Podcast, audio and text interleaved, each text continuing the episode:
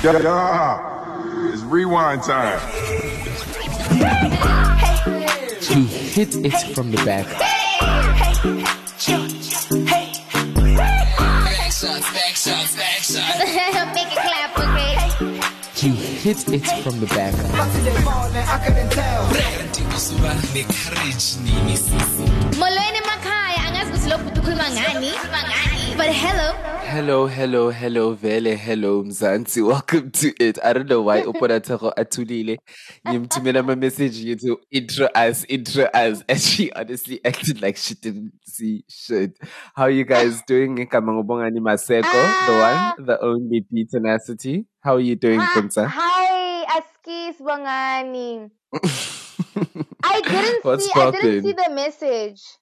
Can ngibona No, it's okay. So hello, hello. Angisho ngijwayele ukuthi when are you going to be doing the things for us? But hi guys, I'm Bonza. I'm Bongani's co-host. and I love it Bongani here. is Kunsa's co-host. welcome, welcome Bongani. How are you doing? well, I'm doing quite alright in yourself. How are you doing? I'm I'm chilled. Tired. I don't know. Maybe I'm I don't know if I'm the only adult who wants to sleep so much, but I am just I'm good though nonetheless. You're good nonetheless. I mean, I don't think you're the only adult who wants to sleep so much. I would choose a nap over anything any day. Do you think we're boring Give for me the wanting to opportunity to nap. I don't I don't think we're boring, but I mean it just gets um really scary when you look at the mental health side of things and the reasons why Oh, yeah, people nap. I think that's that's where I'm just like, oh my goodness, oh my goodness. Not to not how- to somber the mood, Yeah, but, I get you you know, like so but sometimes it has that vibe. Yeah, would mainly for me, I won't lie. The reason would be like I'd rather not participate in the world than sleep. So that is like dampening the mood. Like I would stay home for Oh, like rather an invite. I know. Oh my god, Bongan, it's not that bad. But I'd like if people invite me, if people invite me out and it's something not productive, like for something I want to do, like creating content, or it's gonna like like if I'm not working or something, then I don't come. I'm like, oh no, I'm not home. I'm somewhere. if it doesn't serve you, if it doesn't serve you, you don't show up. Mm-hmm. That's a that's a lesson I'm struggling to adapt for myself. You know, I'm so used to being in a space where where we well, my I don't want to say I'm so used to. I just want to say um uh, a value for me is showing up for people, showing up for your friends, even when you're Oh, yeah. not there, even when you're not a hundred. Showing up Mm. for people and showing them that regardless of what you go through, like you you've still got me. You know, um. So it's a Oh. little bunzima sometimes to just be like, you know what, I'm not gonna go even though I'm not feeling my greatest. I'm just like, you know what, I'm not feeling oh, my a greatest, love language. but I'll but I'll go so that this person, yeah, oh, okay. Well, there there it is, full stop. My No, no, I whole mean thousand word language. You want to essay. but I think you it- summarized it into one sentence, but yes, it is no, no, that. but it's it's beautiful also. But I think maybe also maybe like if you're saying like if you're not feeling yourself, um, it's also not nice for you to go also go out there and take energy sitting sharp. Like even pe- people know, like Yeah. generally people know that you show up and that's your thing. And if you don't do it once, there must be understanding. Yeah, so that's really nice. But just also create the boundary. Ahora, know ma'am, I'm not. I'm not participating this one. I'm sitting Hey. this one out. the hot word for 2021 is boundaries, hey? Yes, yo, no, I'm big on that one. This year, everyone. Like, I wonder who. I wonder, like, if if we all if we all are establishing boundaries in 2021, I hope Guti is is a respectane again, like I, naturally uh, so. Yes, but Doubt I think people it. respect um uh, respect people who have boundaries. It shocks them because you're not used to it. You're, you know what I mean? Like I remember, like I also never used to know, like you know, oh, because I'll be like, oh, this is just me. Like people just need to ex- ex- expect Bonta's just gonna come and do this, and I'm just like, that's wrong.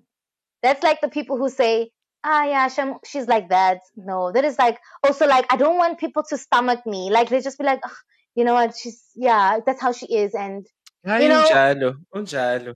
I don't like that. I want I want somebody to be fully saying, "Oh, I want her here," and "Oh my goodness, it's so amazing when she's around," and and not, "Oh, okay, oh, she's like that." Shame, like you'll get used to her. Like you know, she's our friend. She's like the bad apple. Uh uh I don't like that.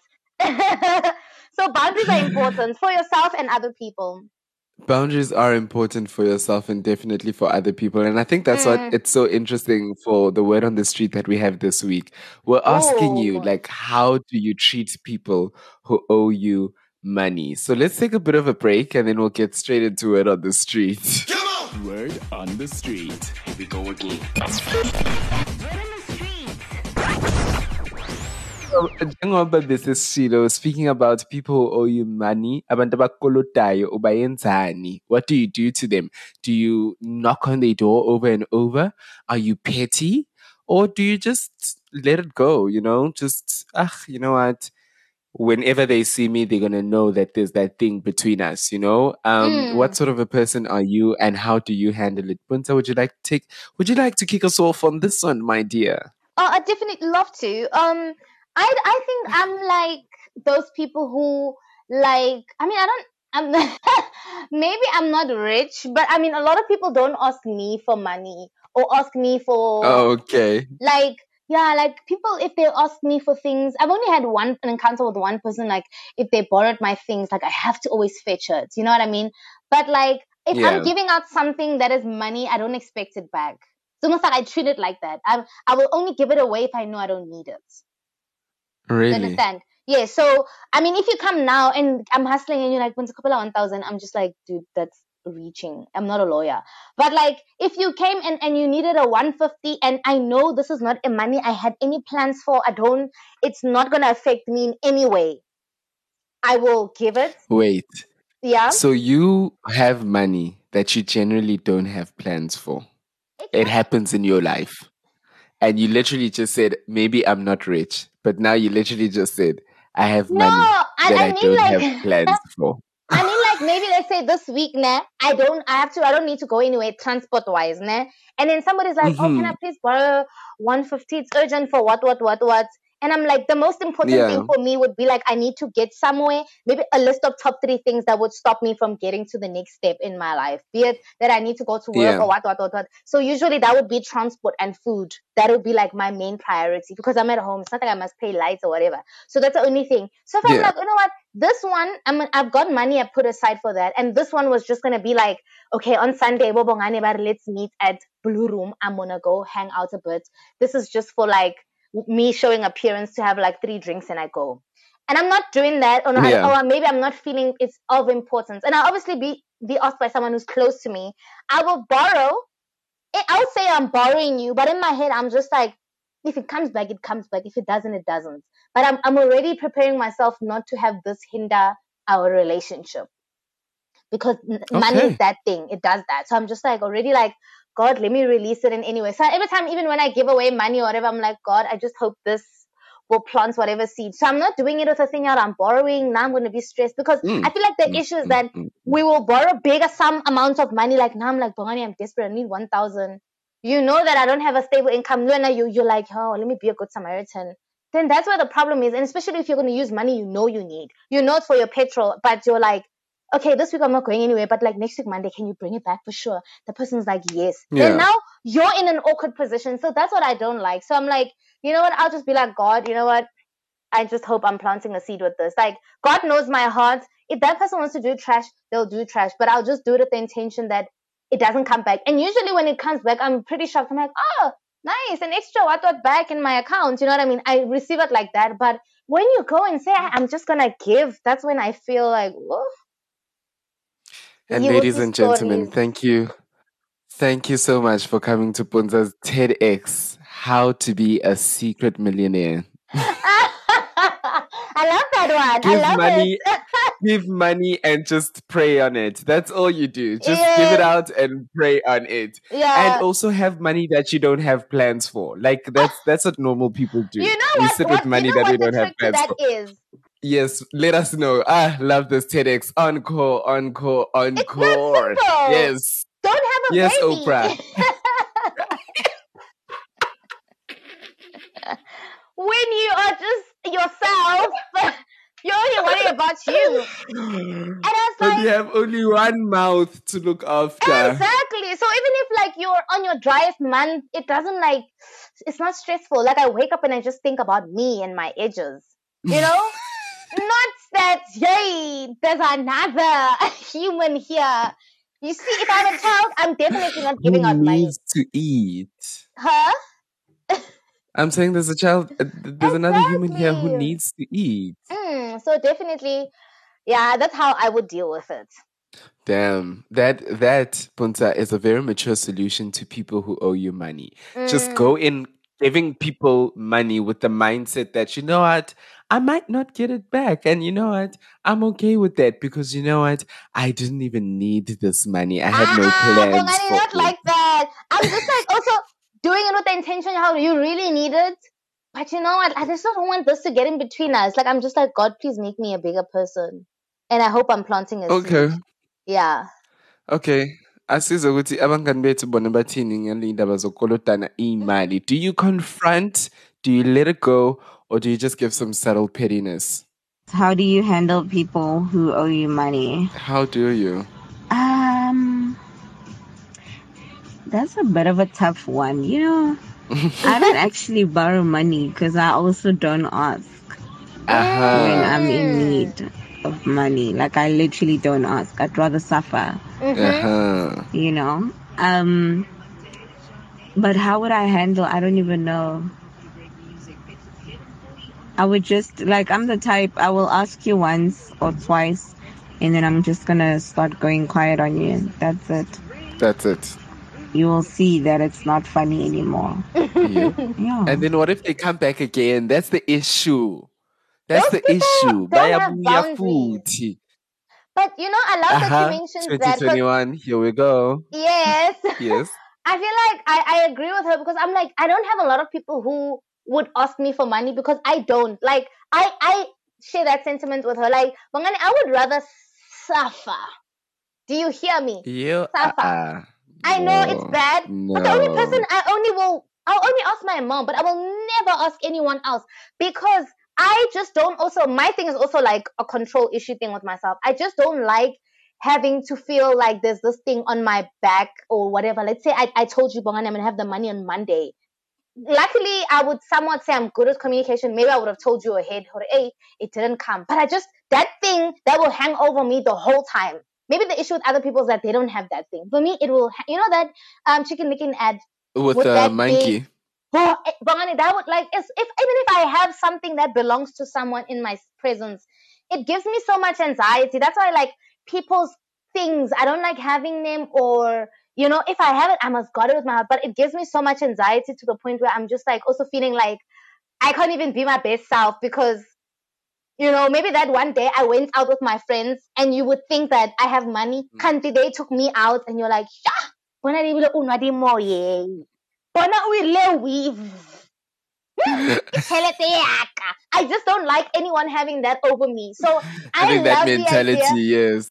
so I mean, it's also like somewhat toxic. Like if I'm saying like I would suffer alone, but I like the idea of knowing that babes, it's all me, and because I also like talking too much because I don't want to be caught off guard. You know, maybe it's a you know it's a small world, and then maybe one day you were venting, and then somebody who knows somebody who knows you is on the circle. Ah ah ah.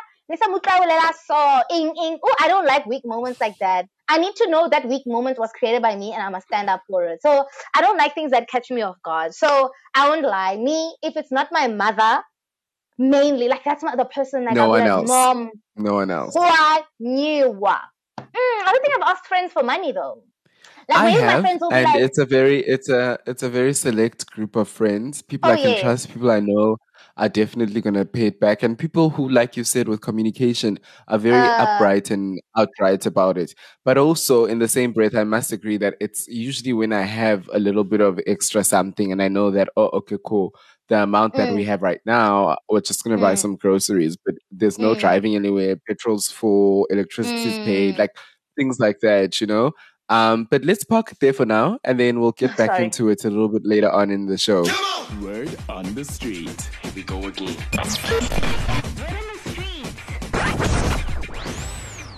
Hey everybody! Hey everybody! W- welcome back to my YouTube channel. Your YouTube channel. Yours is consistent with her posting, and that grew her channel so insanely. So why don't you try that as well? No, no, I'm not important. I will tell you, I, I really prefer Sinovoyo's voice. It sounds like she just had a glass of wine and Uh-huh. she just lit a cigar and now she's talking to you. So, Kopano, how often does she upload then? Yo, like once a month. Seriously? Yeah. Once a month is a very easy consistency to hit. Yeah, it's easy, it's easy, it's easy, but no, we don't want that. We're not like that. Ke kopa se ka pheta bapala ka nna take me serious Just gonna tell you what she's doing with her hair and am I overdoing it now? I don't know, but I, nah, mm-mm.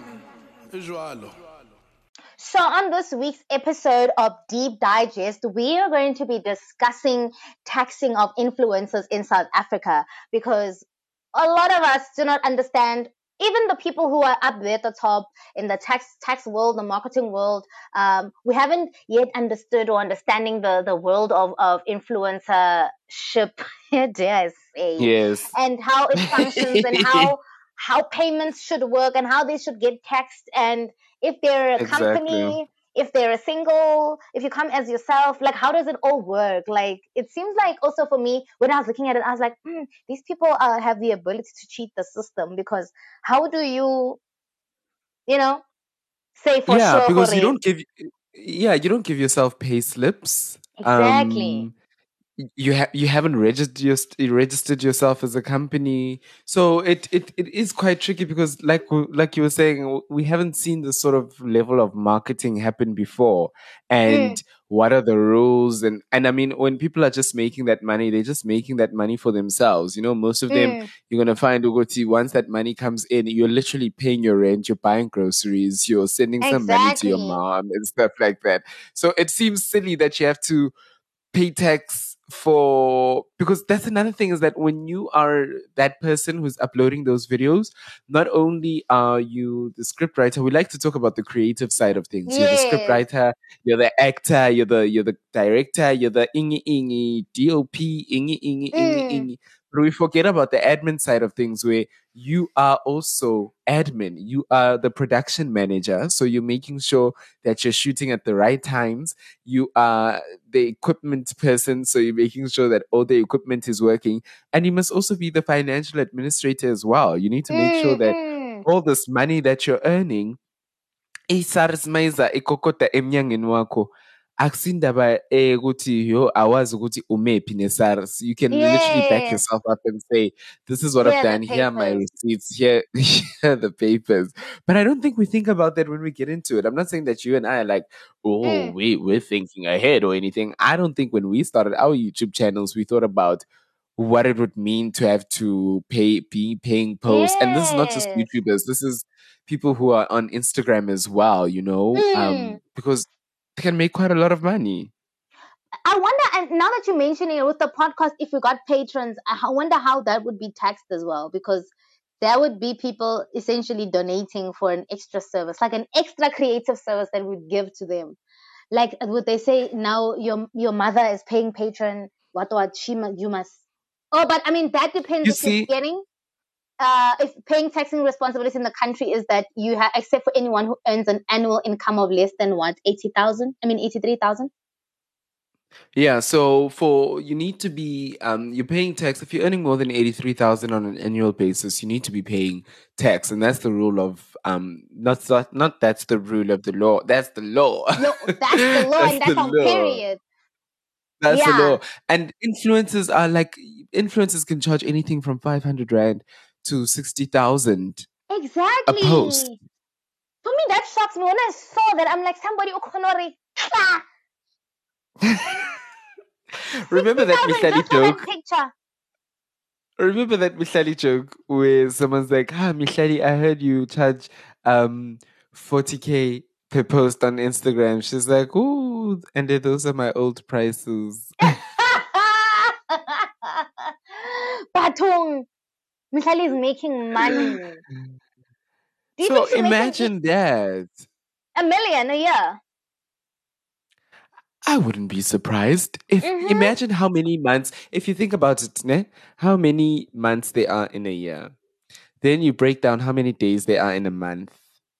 Then the then you break down how many weeks they are in a month. Then you break down the days. Then you break down the hours. Then you break down how many posts those could be in, in just an hour.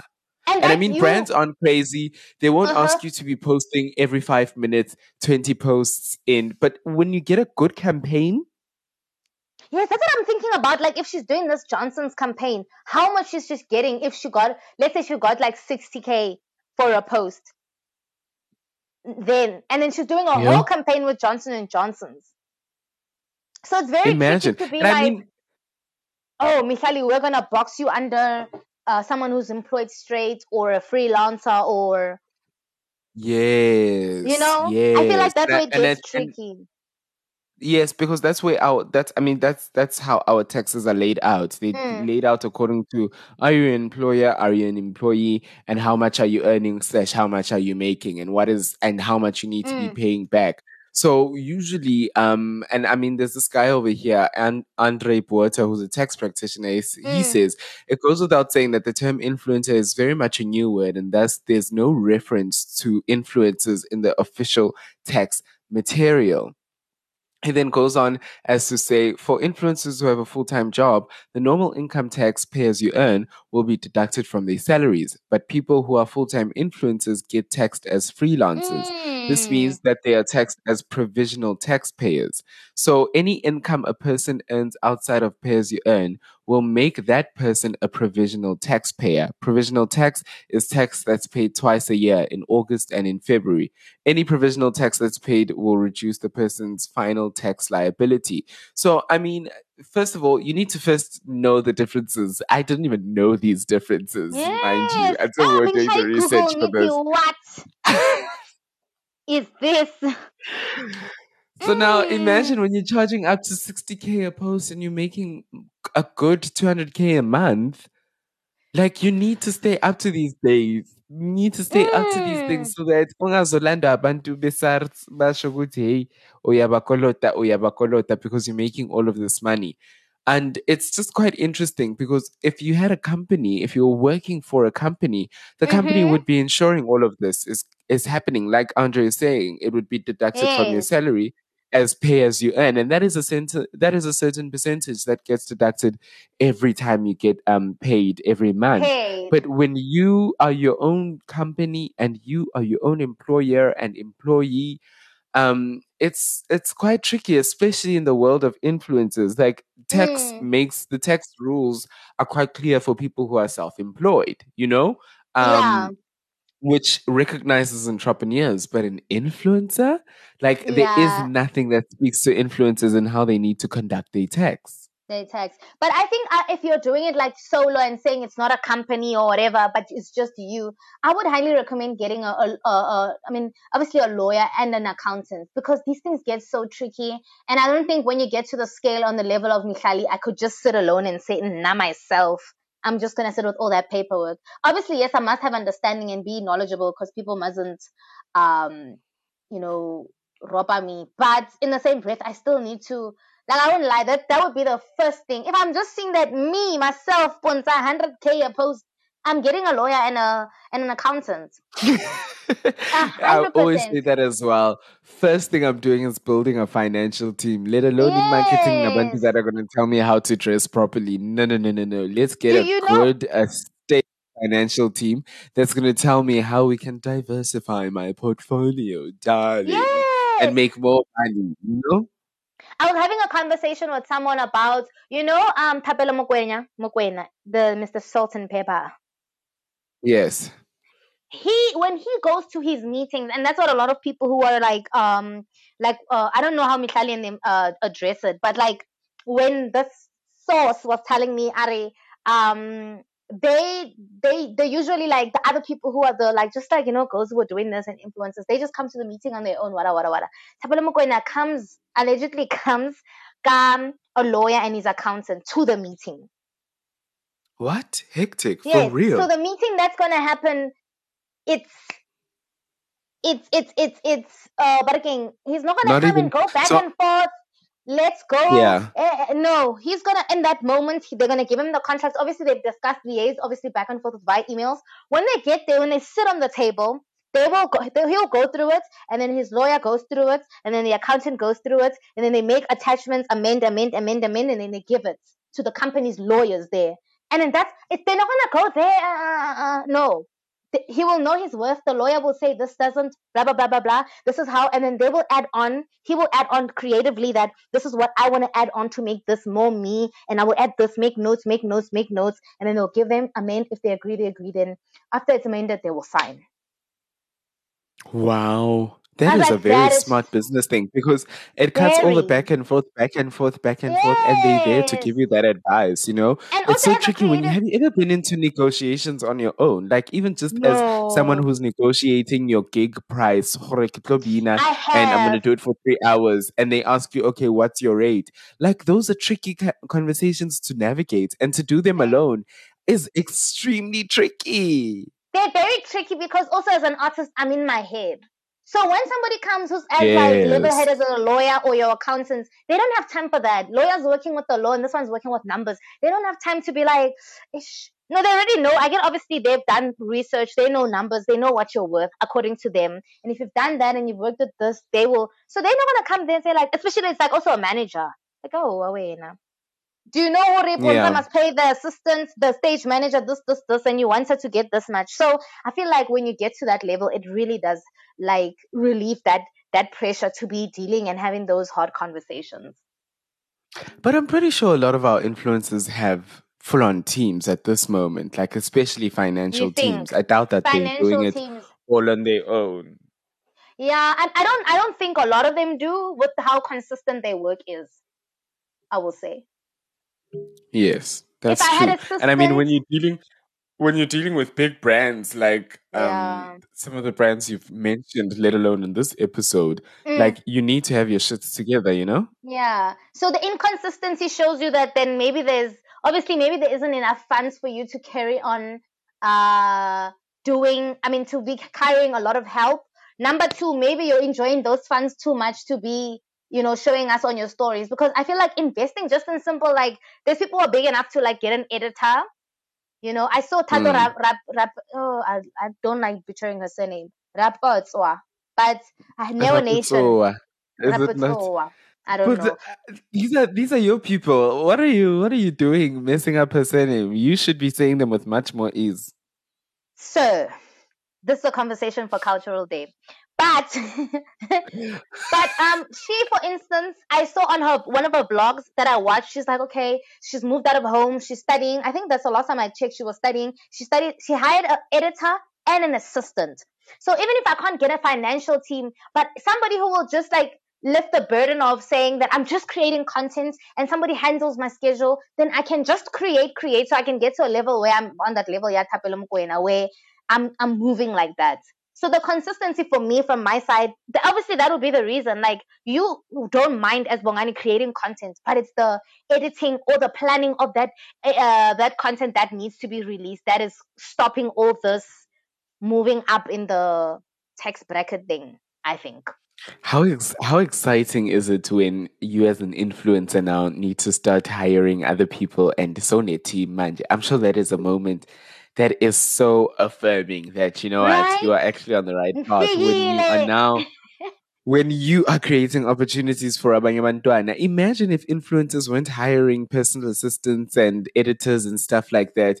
Oh How many more people would be out there trying to look for jobs? I mean, I'm not sure Ah. how formalized these influencers have made it in terms of making sure that they're paying people according to um, um, the basic conditions of employment act and all of that stuff and treating them Mhm. well when they are working for them um, but Mm. also just giving people pay slips and stuff like that and trying to see I'm, I'm not sure if influencers are making sure that they've got their own pension things and medical fund things going but it would be interesting to know whether they are taking care of people to that level because you can't be thinking to yourself oh i'm just going to be paying this person 2.5 every month like as you grow you need to realize that that Mm. administration of paying this person also needs to grow and it also needs to be on par with the industry you know Exactly. And I watched a vlog of like Amer oh my goodness, I really love how obviously and also what I like is that I don't know why also SARS and the people who are in that that department aren't maybe getting contracts or seeing what it's done internationally and amended to work for the people in our country. It's an excuse that, oh no, Yeah. the, the influencer world hasn't been, I mean, we're living in a world where America is not something you're going to hear via uh, radio. Like we know you can just check online or find, get connections, especially as a country. But I saw a vlog, I mean, a, a couple of vlogs, especially Best Dressed. I know um, she's Mm. like, Bongani, her video will not be less than a million. She's got three million subscribers. Her videos is like the lowest will be uh, a million, but uh, all her videos, most of them will cap million, sometimes even to the three million uh, views. Like you know, same amount as the subscri- subscriptions. She does well. I Mm. know she's moneyed, nah? but that girl is the Mm. most. She's so smart. Every time she talks, she's just like you know, she's renting in New York. I know she's saving Yeah. money because all she does is thrift and her life is like low budget, like really low budget. Like you can see she lives the basic, basic life. You- You'll never see her say, Oh, I'm going to Manhattan, what, what. Even when they had this YouTube festival, I think before two years, maybe 2018, 2019, people slept there. YouTubers were there. It was a festival and I was watching all my YouTubers who went to this awards, what, what, yeah thing. And then she drove down. Hectic. But You was YouTube not down- paying for them to go there? I don't know. Maybe they did or whatever. Maybe some people were or people who were nominated. I'm not sure exactly. But like, I remember she was at a hotel room with her friends, like while they were having fun in the afternoon, in, in whatever. But at a specific time, she had to drive back to her apartment in LA. But like, there's just like small things that I pay attention from Best Dress that like, and she always talk about her retirement plan. She's like, oh, this is not a stable income or whatever. So every, most of her money goes to her retirement. I was just like, people don't think like Which that. makes Even sense because in general. This yeah, but it makes sense because this influencer thing is not gonna be some like you're hot now, but you won't be hot for forever. You know, once you there will always be people who are going to come up and have more numbers than you, and eventually the brands are just going to gravitate to those audiences because clearly they to those people because clearly they're in touch with what the audiences want now.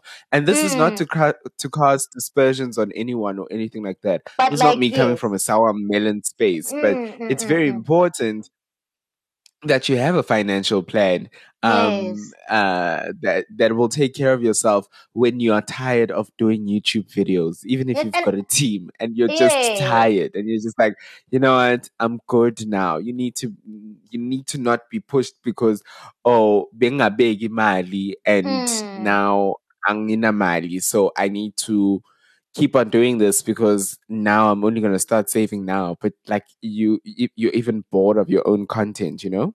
Exactly. And a financial plan that will um, accommodate just you and, like you're saying, your employees and their retirement fund. So this thing is not a joke. Like people who start businesses and then they start employing people and they just pay you. But there's also like getting getting UIF or getting Yes, Hey. already UIF. Yeah, so people don't consider that. And American YouTubers, I've heard ones who started businesses, they say, I know I look overworked. I'm overworked because I know I can't afford help if I can't uh, take care of their, also like, that, this one also mentioned like medical, not medical aid, but some sort of security in that sense. So in the country, it's like, it, Like- it's, it's, it's a norm to use like, oh, public hospital and whatever. But I feel like if I'm employing someone, I think those things should be added, if we're being honest. I mean, eh, of course, if you can't afford benefits like medical aid and you don't have medical aid for yourself, like Mm. I, we wouldn't expect you to be getting someone who's an Yeah. editor medical aid, you know, like we wouldn't expect that.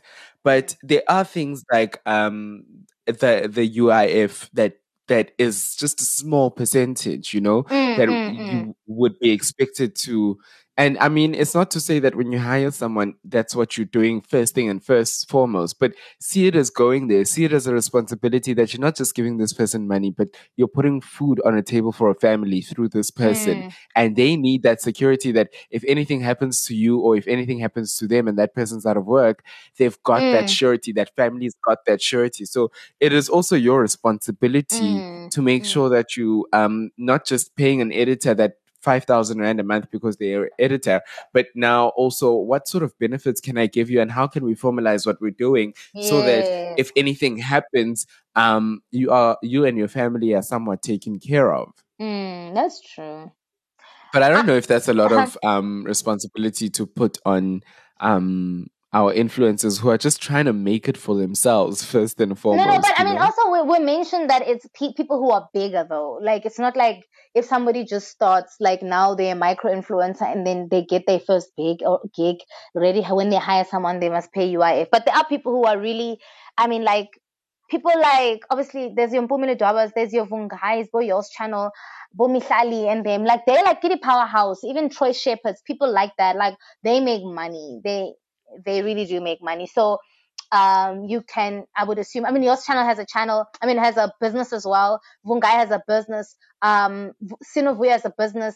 Bamitamang, uh, imagine you're also Mpumi um, Mpumi Dawa's assistant. So those people are like an empire, unless if their businesses are separated from them as a brand altogether, then that's a different conversation. But I wanted us to touch base on um, remember the thing of influencers not putting the sponsored sign before on their pictures in South Africa specifically Yes. when they wouldn't do Yes. that. That Yes. dodge. In I mean, I- and it was quite interesting because it it it it it honestly made it seem like um I, I remember the influencers were a bit angry because they they they felt like um where it's encroaching on how they deliver their content and now we know Oguti this thing is something that you're working with someone on and this is not and stuff like that but if you look at it so what had, what had actually happened is that the advertising regulatory board required that influencers just disclose when they're promoting sponsored content on social media.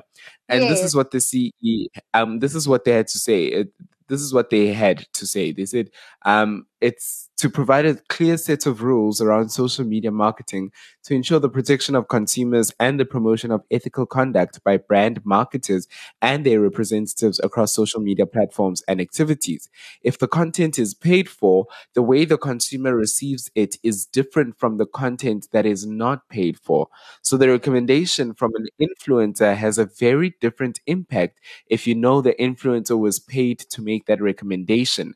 Consumers have the right to know whether the content is paid for.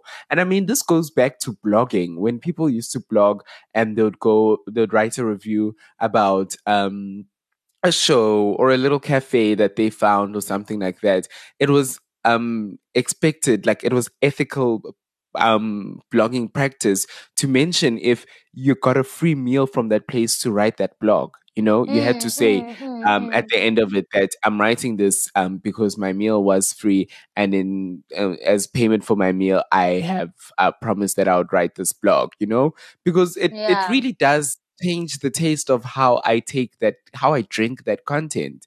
Like That's- if I know whether it's coming from within you and you genuinely enjoy Vaseline and you genuinely enjoy using it and you're seeing real results, compared to I know that this everything you're saying could potentially be written on a script from someone who's sitting in the marketing team for you. And you literally could be feeding me things that you don't that you honestly don't believe. That's why for me it's so interesting. These celebs that um um sign a phone deal.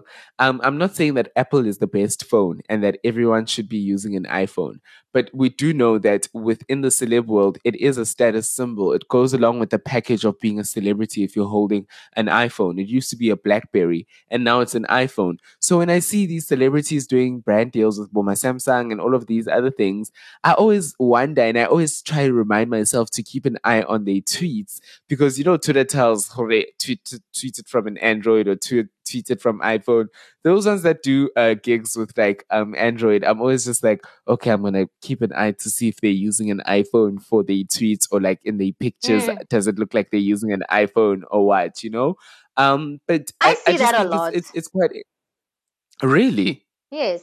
I mean, like, there's people like, I mean, I know Sarah Langa works with um, Samsung now and whatever, but pre- previously, um, she did work with, she did have an Apple and uh, I think Mihlali also ha- has an Apple and she did do a Samsung deal. I'm not sure about that one, but I did see Bonang is also doing Samsung gigs also well. But there are a lot of people, like, I mean, I know, um, Zintle is doing, uh, she's the one that's doing with Huawei, or was it, was Huawei or whatever? That's, that's like her, her one. But like sometimes, like I mean, sometimes the cameras that Huawei have that camera Ella that almost looks like it's Apple. So sometimes I always get confused. But they've got the four four cameras and not the three. So sometimes people do do do that.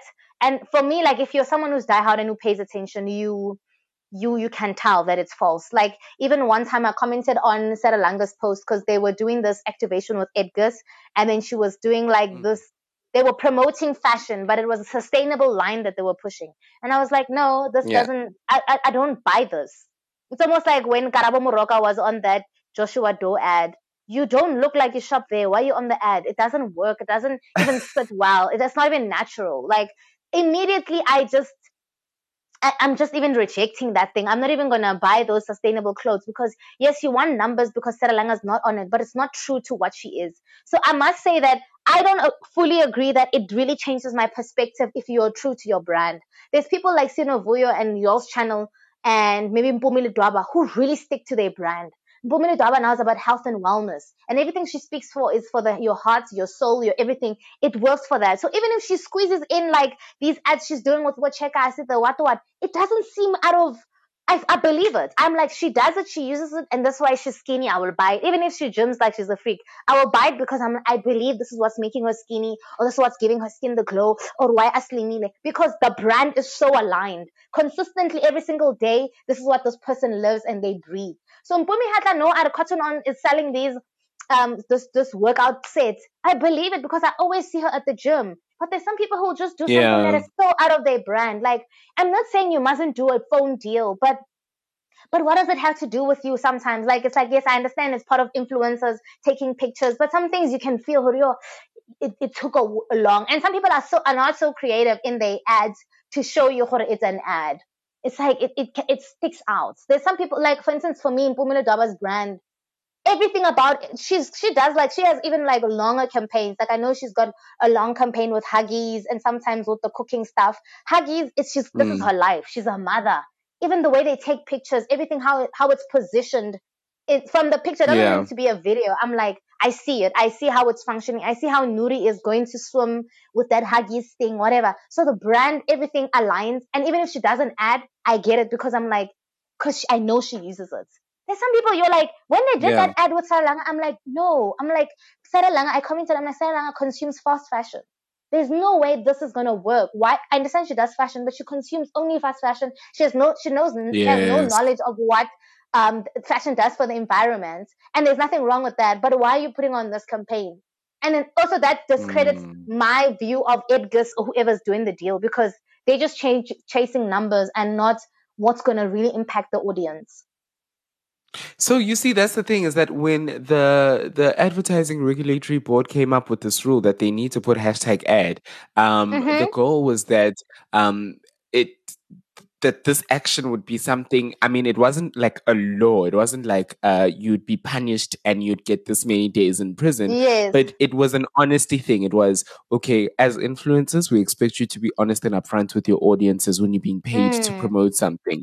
But in the back, um, in the back seat, um, the ARB was looking at uh, the brands and they were punishing the brands if influencers weren't putting the hashtag ad in front of their posts, you know? Sponsored So it was, it, they made it, and uh, which I thought was really smart because they made it the responsibility of the brand to say to their, um, what Make you call sure. this, um, influencers, uh, and the PR strategy team that they're using to say to them, listen, you better make sure that this person puts hashtag ad because we're going to get in a lot of trouble, you know? And I mean, Mm. I was listening. I remember once, um, what's her name? Farah Fortune, eh?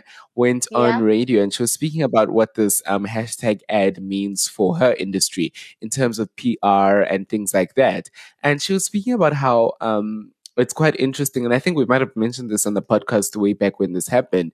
How for them, on their angle, when they aligning a brand to a certain influencer or a certain celeb, they try to make sure that even if it's an ad, it looks organic. And this affected it looking organic because if it doesn't look like the person already, if simply by putting hashtag ad or putting sponsored, I already know no matter how hard they try to make it look like you use that product every day. If they even if they use a shot of you waking up in the morning straight out of bed and you are your most vulnerable um, I know that, oh, all of this was put together. You know, like you're not putting this because you actually enjoy the product. Mm. The product came to you and they're paying you, and all of this is put together. And she was saying that it was whilst at the same time affecting the way that they did their jobs in terms of um, trying to make things and um, linking um, products, uh, um, trying to make things look organic from influencers, it was a forcing, which is what you're saying,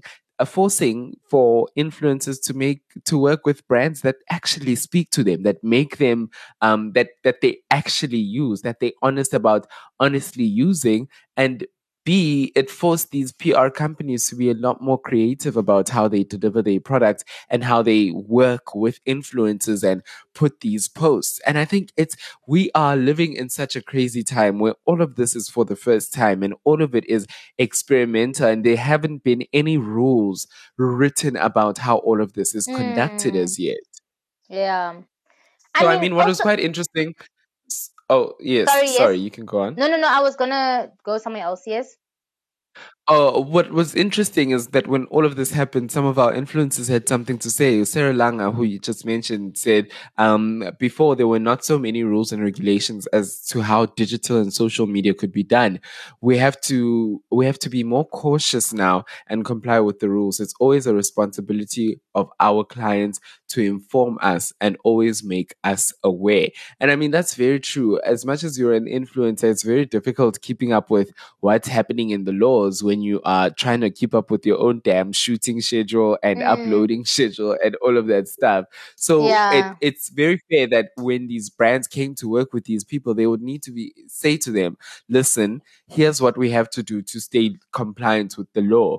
Thickleeyonce was also saying, I always say, and with paid ads, followers can always pick it up because whether you are authentic or not, when you are doing an ad for brands, it's kind of always obvious and followers can always tell. Adding that as an ad doesn't make a difference. If anything, it makes life easier because I would not be held accountable for whatever it is that the brand is doing should anything go down south. It's only fair for the audience to know in that particular moment that this is a paid for post and what I am doing is advertising to you. It will put pressure for people to create something captivating and worth looking at. So, I mean, it seems like it came in and it caused problems, but uh, in retrospect, um, when everyone in the industry started thinking about its impact, it seems like it it it did do more good for the industry than it did bad. You know? Yeah. I feel like mm, for me, if I were to answer as somebody who consumes content, it's like if you really honestly stick into your lane. Like I know, yes, it does look like oh, it's an ad. I know, especially when I YouTubers that I watch, your every video because I watch YouTube videos, international ones mostly, like um how I'd watch a series. I don't skip a video. So if I didn't watch two weeks, I have to go back and catch up. Especially somebody who's consistent and posts regular vlogs. Every vlog is an ad, is an ad, is an ad. Like sometimes it's just like oh, away now. I would even skip the ad because I'm just like, damn, like every video. But then how they explain is that, like, guys, you need to understand how this is my livelihood. It's so unfair to say that you're not okay with me making money. But I don't get mad when somebody is like Mm. completely in their line, line of work and doing, you know, I don't want to be shocked. Now, all of a sudden, Bongani is telling me that yeah, you know, Puntsa, like I really, really, really am like what is what is something you're not into? Like you're like you're I'm a social media guru and I'm gonna show you guys how to do this new stuff that is happening or whatever. Something that's not in your line, that's it it does feel it. I do see the ad stuff, matter when it sticks out like oh, let's say Sinovuyo, like I mean she she she does hair, um, you know, skin and she talks about that wellness stuff. But when it comes to like if she told me about fashion, I'll be like, "Whoa, ma'am. You What is know? going on here? what are you doing? You know what I mean? So yes, some people will appreciate it and whatever. Because I know with y'all's channel, when she used to do skin um with uh Baraking Posha M, I was influenced from her because her skin is beautiful, whether she's got naturally beautiful skin or not. But the fact that she said she uses Posha M, I bought it, even if it was an ad, because I trust what y'all's channels. Because already she's also created that sister bond online. So when my sister is telling me, advising me that you know what, it's affordable, it's whatever. So it's on her brand. Yours will deliver it in the same way that she delivers the other content. So it's really tricky. It really is. It really Yeah. is tricky. But, But I think now it's getting trickier yeah. Yes. for for us here, uh, the the influencers in the country, um, with already being taxed in the country. Mm-hmm. And now, if you're a non-USA influencer, you will begin to be taxed from the t- from June 2021. uh, up to 24%. Imagine double tax. So you're Yeah. paying you're paying tax for for for being in Mzansi and earning more than eighty three thousand a year, Yes. and then also now YouTube is gonna tax people. Yes, because you're getting um view you if you're getting US viewership. If you need any more motivation to start a YouTube channel, it would be now. Before lama roles sewa hlanya, sewa crazy, all over the place. Sesibhadala wonke umuntu manje. I think I would. I mean, I'm not saying I wouldn't want a, a, a, a uh, American viewership, but I don't. I mean, those people are very ignorant. You know what I mean? So if they're watching my content, that is really nice. But I would really celebrate it more if, like, I have more people in Africa watch my content. I hear you. Like, so I wouldn't be mad. Like, I wouldn't be mad if I switched off. Uh, what do they call that thing? That Yes. I was I was about to ask. Uh, Abuma VPN nabo Yes. um things that like restrict your region. Like uh, Yes. what happens if you decide, okay, I don't want any US audiences watching my content. Yeah. So fine, okay, you guys can keep your audience. I just want to have people in Africa. Imagine how many people in Nigeria have data and they just watch my content. Oh, I'll be big. Surely, if I focus I and mean, have my content. Exactly. Yeah. Yes, No, is you've got a in point. other Like African countries. Yeah, and we don't need to. And I mean, it, it knocks right at this US Western validation um trope that keeps on plaguing us as Africans that we need no, no, their no. validation and affirmation to show our worth. And I mean, yeah. I, I know this wasn't written just for Africans, but um, I, I don't know. It would be quite interesting But to I have mean, all we're these outside. They don't even- internationally all decide Exactly. that you know what I'm fine. You don't have to text me. You can switch off my videos in the US. It's fine. I, And I'm, sure they're going to be that. also if they're listening to this. They, I'm sure they're also saying, yeah, it's fine. We don't want to watch your videos. We're just going to watch our own damn videos. You know. Do that. Like for me, when even when I thought of ever being big on YouTube, I never thought like Americans must watch my content. Like I've never thought like I just like their lifestyle, what they do, and I want to do it in my country. But I wouldn't mind like, yay, nakana ko Nigeria. There's so much gang people there by Ghana. You know, Africa is so big. Like if you if like if my videos got to reach that side, I would even have more interaction and more viewership because how much cheap their data is. So I really I don't know. I'm not even mad at this. Like if Americans don't watch my videos, then that's chilled. It's a worry for people who have those people and then obviously have to pay that amount. Yeah, apparently you can pay up to 24% of taxes for to Google, Mhm. right back to AdSense. The people that are paying you, right back to them. But. Mm-hmm. that is that is sad. If that, Yeah. if that's anything, it is sad. It is. And I don't understand why they thought, but I think maybe because also YouTube is getting so big around the world. You know what I mean? And it's become a really big thing also in our country. So maybe they thought, yo, hi, Spali, let's, let's do something.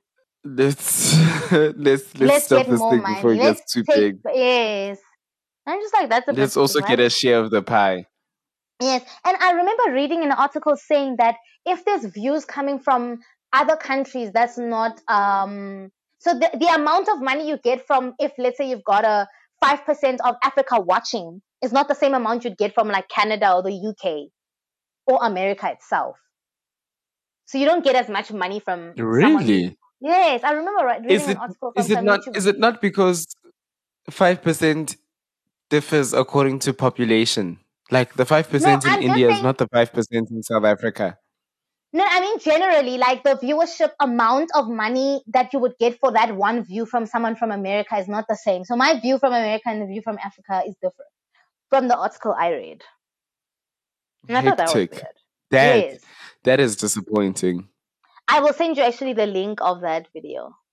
An American girl made it, like That- she was saying. Yeah. That is sad and disappointing. Mm. So hey, all the best to all the YouTubers. But do we have any solutions? All the best, all to the all best. heavy things. Well, like, the guy that we spoke of earlier on, Andre Poeta, who you can go check Mhm. out on YouTube. Um, Oh, he's he on has three solutions. Uh huh. Mm. He has three solutions for YouTubers. The first of which is to start a company with the CIPC. I'm sure lots of us have heard of CIPC before, and some Mhm. banks even allow you to register a company just by opening a, a, a business banking account through them. Um, so what's great about this is that you can even register the company under your name. So it's not much. You don't have to come up with this beautiful name for your company, even though you know that. And that was my thing is that why don't you why aren't i think the smart thing would be for influencers to create media companies and the the the property that they offer you is the influencer and that influences platforms like there is nothing wrong with starting a company and the only talent on that register of that company Yes. is you Yeah. like there is nothing wrong with that especially if you if you just being there makes yourself enough money to live enough money to send home extend your mom's house but still pay rent here and still be able to go out and live your best life you know Yeah. So he says register a company with Zipsy. Um, you can register it under your name and you'll only be paying 28% in tax.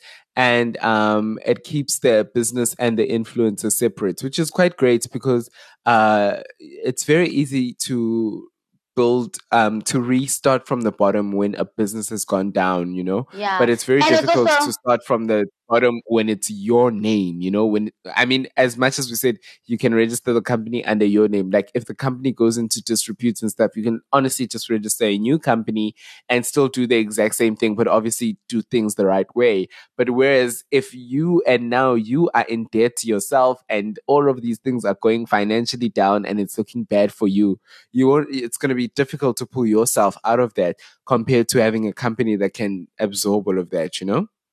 Yeah, and also it's not advised to put all your baskets in like one, you know, eggs, all your eggs in one basket. Like I don't, I don't advise. I like the idea of having things separate. Like even if I'm, I'm gonna. Tejo, that's my personal me, but I am the business is sponsor, so I would rather do that.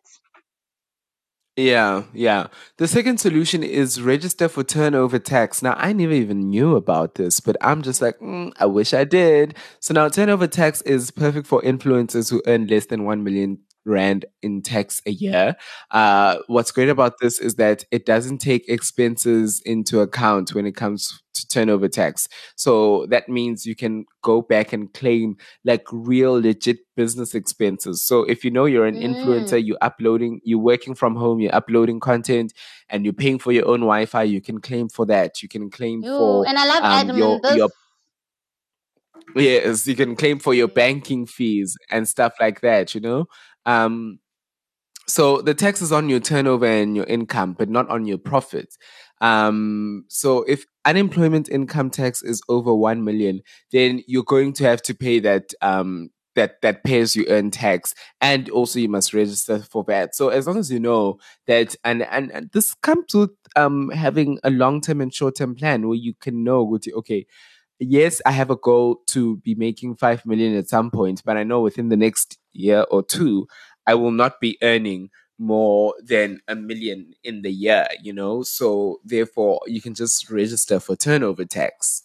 oh, So the last solution he has here, he says, make use of expenses. He says, reduce the tax and expenses such as um, bank charges, your agency fees, your telephone, internet, data, home office. Those expenses can be utilized, but not your personal expenses. So not groceries and stuff like that. But I was thinking to myself, does this count for a beauty influencer? Because buying things from Dis-Chem would count as part of your equipment yes, that you need. Yes, That I think you so those are part of expenses as well, you know? Expenses, yes, hundred percent. So, But what about like you said, uh, fashion? you see, yeah, I don't know, but like but you also said, like um, mm? sorry like also in the country that we live in things are so backwards like someone's just gonna be like when are you making money of just showing people clothes and you're like yes sir hi okay yeah you were saying no, I was just saying that, like you were saying earlier on, if anything, make sure you have a bookkeeper, make sure you have someone yeah. who is watching these things, who's watching this money coming in, Mm. they're watching your expenses, and they are following the track of the money and keeping good track of it all, you know?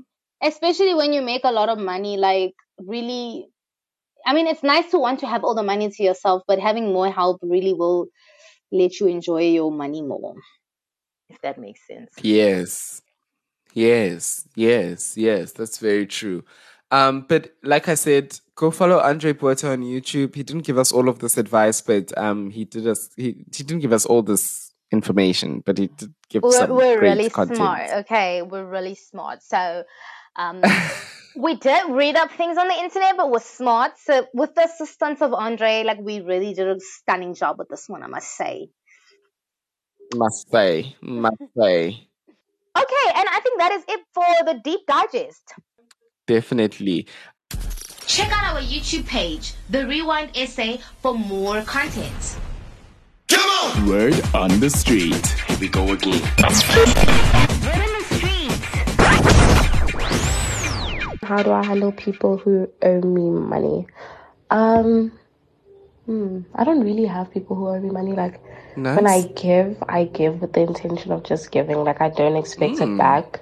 First and foremost, Abazalwane. and secondly, I don't know. I feel like I only borrow money to people that I trust, like my friends and my family, and I know those people are gonna pay me back. Like I've never had an issue where someone owed me money for an extended period of time, and also in my job, can I call her a life a job?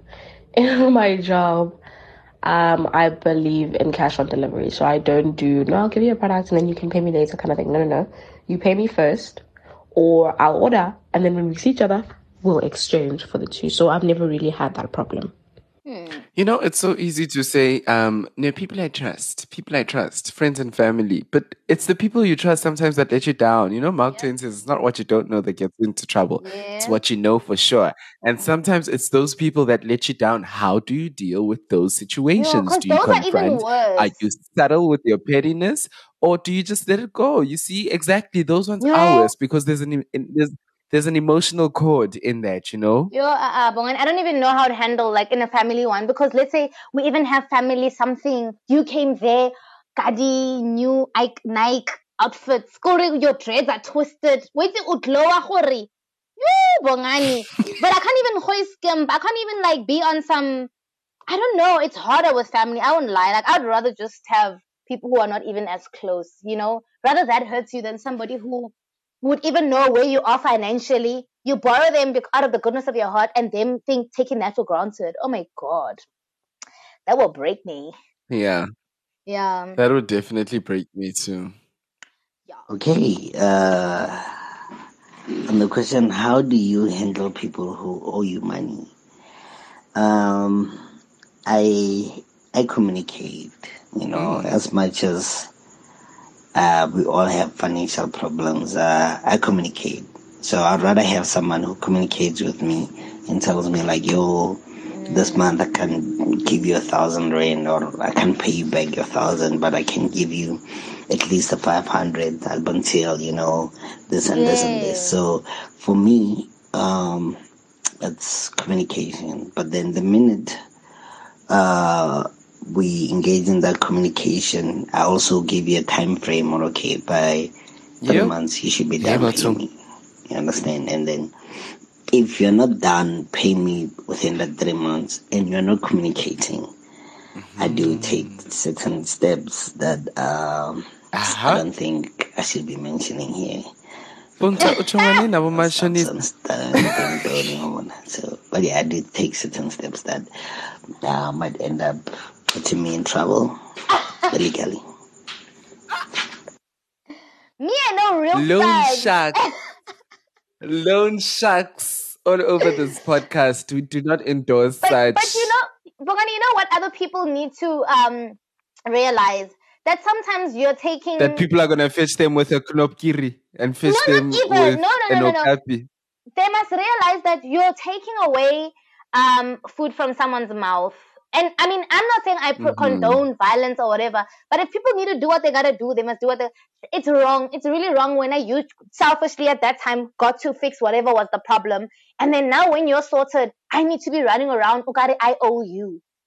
Like, I also have things that I must do for myself. that that is annoying. That that running around like I owe you. Hi Shem, you deserve an Oscar for that line, a Grammy. What is it, a Tony? Because Bongani, that what's the most that you would borrow me. someone? I don't think I'd borrow anyone anything more than 1.5. You need to be within the family zone to get more than 1.5 from me. I don't know. That's my tax bracket. That's where I stand. And this is also on my influence on my tax bracket.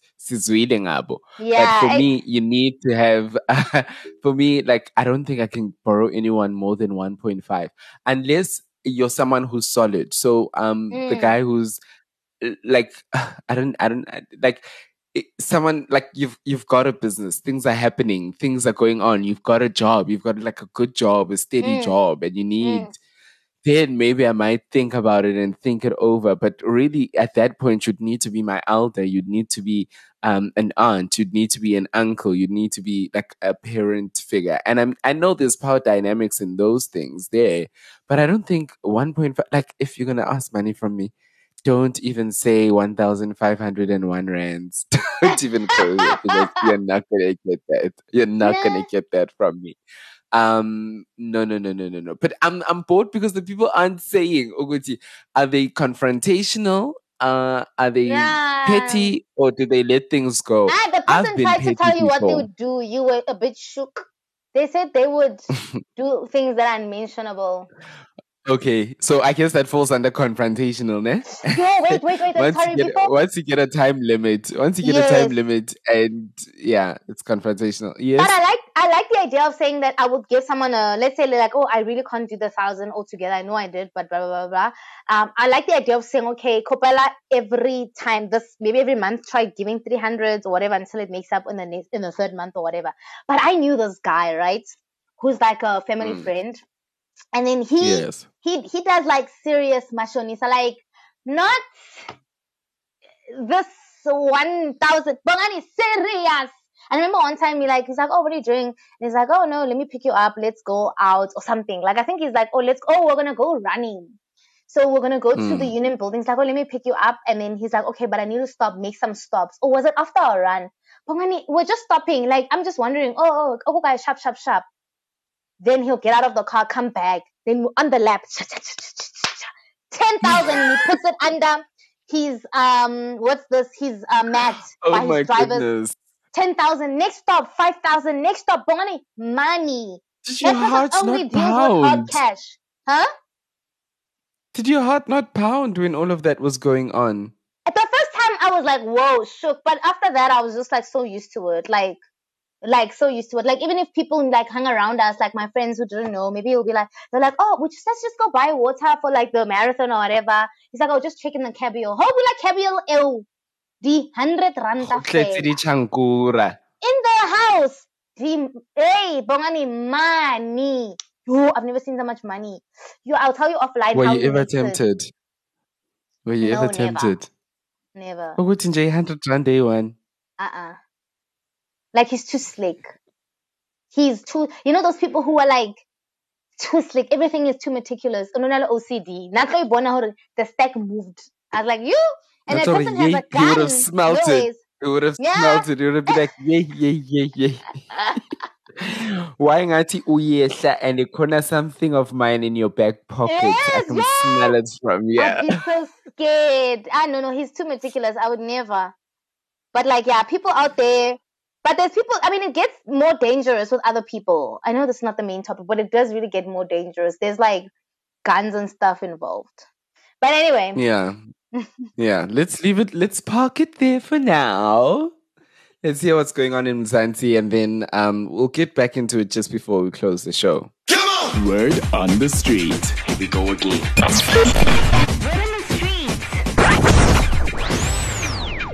You guys are, yeah, yeah, you're it. It, it, it. I'm so enjoying this podcast.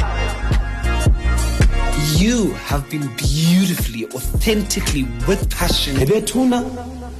Oh, oh my gosh, this is exciting news. It's been a wonderful year. Honestly, you've been my favorite virtual friend, specifically in the podcast world. Fucking funny. You guys are shady. Shady.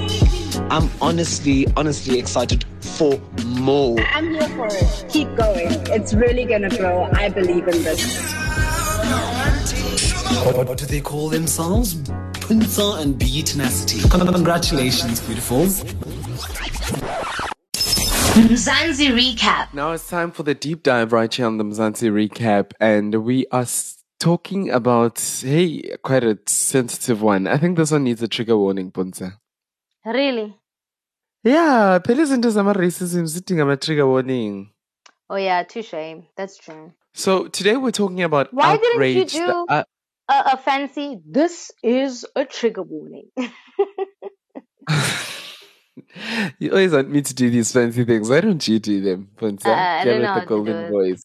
There it is, girl with the golden voice.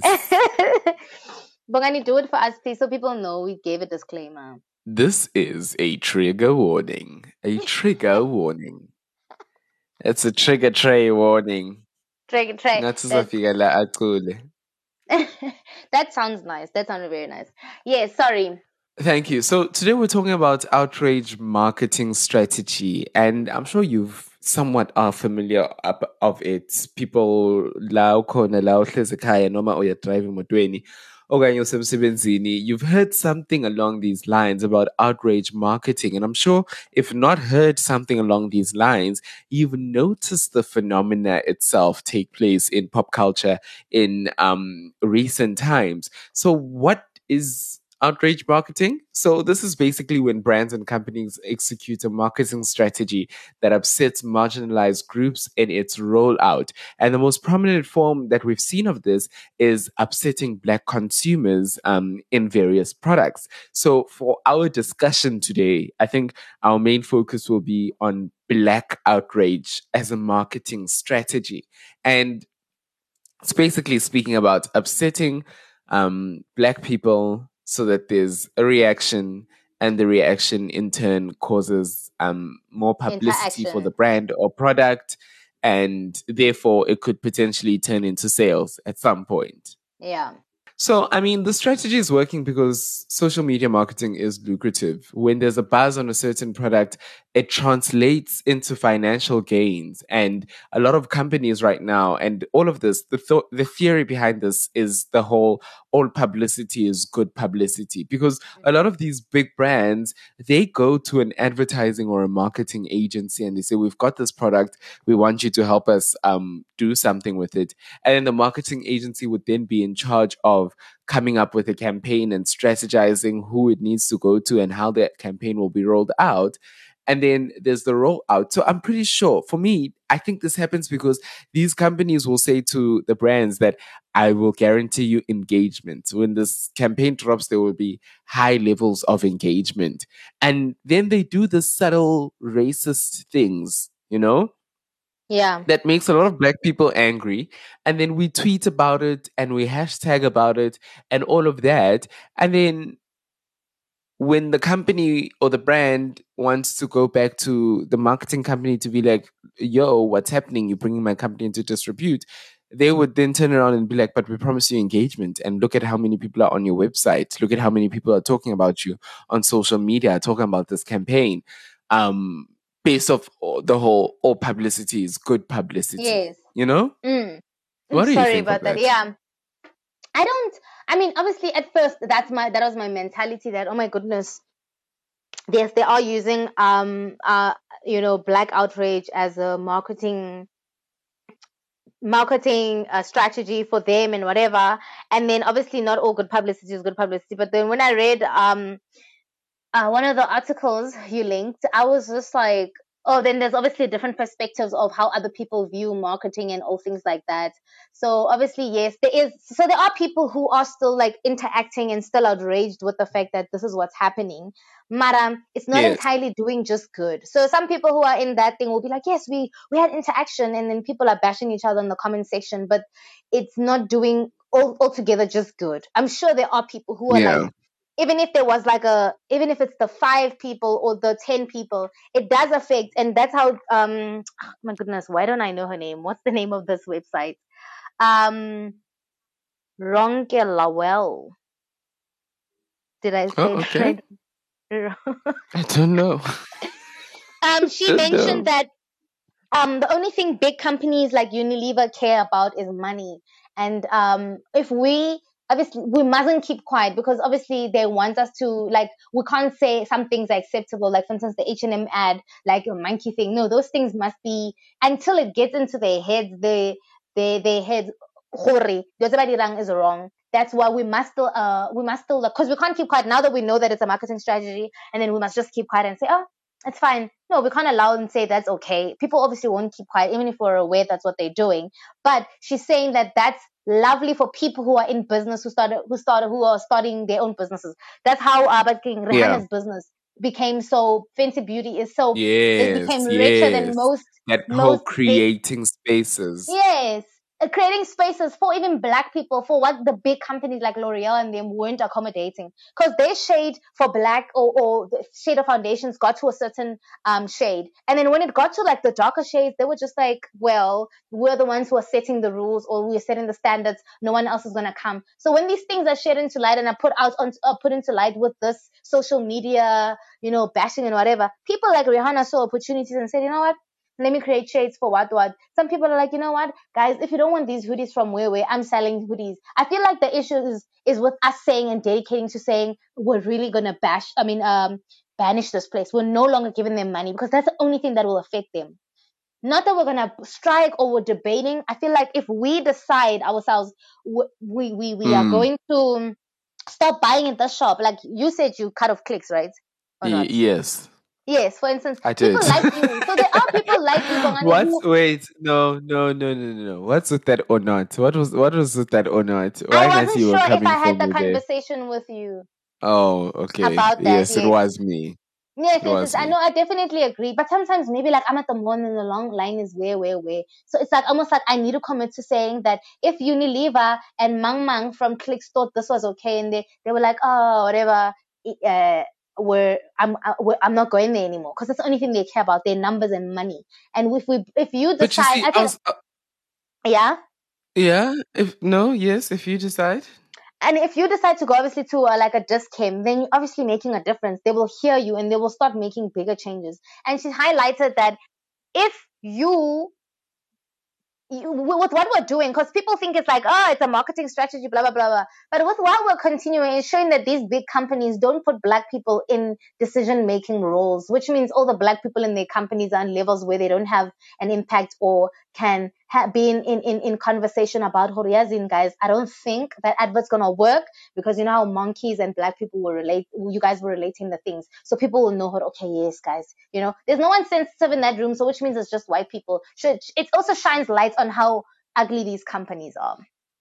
but don't they do like testings? Don't you like test it on the market? Like get a sample of the market and show them the product and the the campaign and say uh do a poll testing and sensitivity testing to see Uguti how many like what percentage of people is it offending? What percentage of people is it not offending?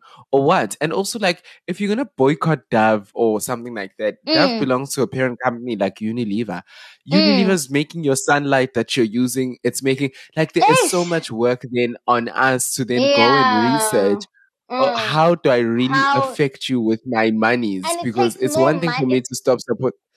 uh, Yeah. It's It- and I it's mean it takes a lot of work from us. It's energy, Mm. but we shouldn't be tired, you know? If people are making us upset to to sell, we shouldn't be tired. We should redirect all our finances and all our energy into supporting smaller black businesses. And cutting Unilever should be easy because now instead of just cutting out Dove, you can just find a whole new supplier who is a black owned company who could assist you to do that, you know? That's true. But I think mm, what we need to do, because obviously sometimes when we go to clicks or whatever, it's something you do on a whim, like, oh, let me just go, whatever, but, and, and just go buy. But maybe if you, it's something that's planned, you know, there's things that you're like consciously knowing you're going to get. And then if there's places online that you have to do ahead, if we can try and help the black businesses, there's a YouTuber called Lydia Denga. Her whole vibe on her YouTube channel is to promote black businesses. People send her things Mm. plenty of things. You know what I mean? And then Mm. she will just be that girl who's like, guys, everything, like most of her things. And I also can't wait to be at that point because we were taught that, you know what, not a lot of things are black owned and whatever. Like you believe that thing, like Yeah. from the start, this, this, this, this, this. You know, black owned doesn't have to mean that, you know what, when you went and on a, on some animal and got that skin and then you had to make it. No, black owned for me is that if sister, if that's going to put food on your table, that's black owned enough for me. Hold on, when you got it from Euro, the queen Yes. herself dropped it off at your house. If it's going to make you money, I feel like we need to be conscious about making sure black owned is a thing. Because Lida Dinka said she started this movement when that uh blackout thing happened during the pandemic. And then she's like, I didn't realize how I wasn't using my platform enough to promote black. You know what I mean? Even this other friend of mine went Mm. went so far to say that she's like, oh, please recommend shows on Netflix. And I was just like, um, I mean, usually I watch things on the top ten or whatever. She's like, oh no, it's fine. I just want recommendations for black things, uh, black shows. I'm like, what do you mean? She's like, yeah, I only watch black shows. I'm like, damn. I mean, she's not an artist or whatever. She's not trying to look for that kind of inspo from different whatever. But she's just like, I commit to black, black owned to the core. Like I want to push more black things, Mm. more black people moving up. So I feel like it has to be, a, even if we're striking or you know pushing that activism energy, I feel like we should push it towards saying, you know what, I need to try. Like even if I'm buying vegetables, I know I want to go to food lovers markets. They've got specifics, but you know what, tamati mazamba nili eye kudideka kukhoneng because you know what that guy. You know what I mean? I think it's the small things that we can do, like to say, I would really let me push black and be for black. Yeah, I mean, Yeah. At, but at the end of the day, though, a lot of people, there's like, it, it, it's believed that outrage is the most prof- profitable form of um, Really? emotion. You'd think to yourself that um, making people feel warm and fuzzy about a brand is the best way to get money out of them. But it seems as though It um, inciting outrage might work. There's a quote here that says one thing you can say about advertising which causes outrage is that it usually gets noticed. It can earn a lot of media value as Mhm. people share the advertising across social media. Whether people or applaud or condemn the ad, it still reaches um, a wider audience. And this creates an outrage cycle. People share the thing they're annoyed about, leading to others to see it and then sharing their annoyance with yet more people. And a lot of people end up seeing it. I mean, there was even a study that was done that was found that um, content which evoked anger was 34% more likely to be shared compared to that which is or inspiring, which was 30%, or in anxiety inducing, which was 21%. And apparently, things that were said um, were less likely to go viral with just 16%. So, So we're thing is, toxic. basically the brands are realizing that if you want to get because remember remember in primary and high school we were taught aida attract interest desire action it seems Mm. like the best way to get action out of us and consumers is through anger because people are then going to post or they're going to go and stop or they're going to go and buy or like but if there's outrage and if people are talking um people are going to act out of that outrage Mm. Yo, that I is just think so, it's, it's that says a lot about us and the brands. that is so that we can be played so easily. not even the fact Singahlanje. we're, even more willing to reshare things that are negative than the positive things. It's like what? That's wild. Ah, yeah. But I mean, I think we live in a world like that as well. You know, we've become Mm. so desensitized. Um, Yeah, we've we watched so many shows where we're seeing people dying, we're seeing bloods being spilt and guts and things like that. So, Mm. um, it, it's just so easy to share stuff that uh, uh, are negative. Um, Yeah, negative it- and and I find myself um like even when I watch movies and they talk about this p- police brutality brutality in America and it's it's it's so normal like I feel bad that it's like not a I mean the scenes hurt me like from every series trying to create awareness on that but how desensitized these cops are is what's like so shocking for me but like also this information for me is not Yeah. like do my police are it's just like what the hell like it, it, it's gotten to a point where every show even oprah probably spoke about police brutality but it's just so normal like no one's willing to do anything about it a black boy must die it's just like we do live in that world yeah and that's so shocking You know, Mm. for me, it what what you're speaking about reminds me of South Park. I don't know if you've seen. I think it was season twenty two or something, where the school shootings was just a norm in every episode. And you got to remember, a good majority Mm. of South Park is set at the school because these are school children. Yes. Um, but school shootings were were just a norm to the point where Mm. um they would go home and their parents would ask, "How was your day?" and they'd be like, "Oh, we had two shootings today." Um, yada yada, and the parents would just be so desensitized, just be like, "Oh, okay." And did you pass that test and stuff like that? Um, just like normalizing it. And it's Mm. what you're speaking about right now is that could we have potentially normalized um this black outrage marketing strategy? There are Mm. so many examples. There is such a rich history of how we've Mm. seen this over and over again. Over and Bonta, you spoke about H&M doing that hoodie. It was in 2018 so just to jog everyone's memory it was an ad campaign H&M had where they were showing their latest clothing apparel for little children. And in it, they had a black boy, the only black boy, wearing a top, the only top that says, um, coolest monkey in the town.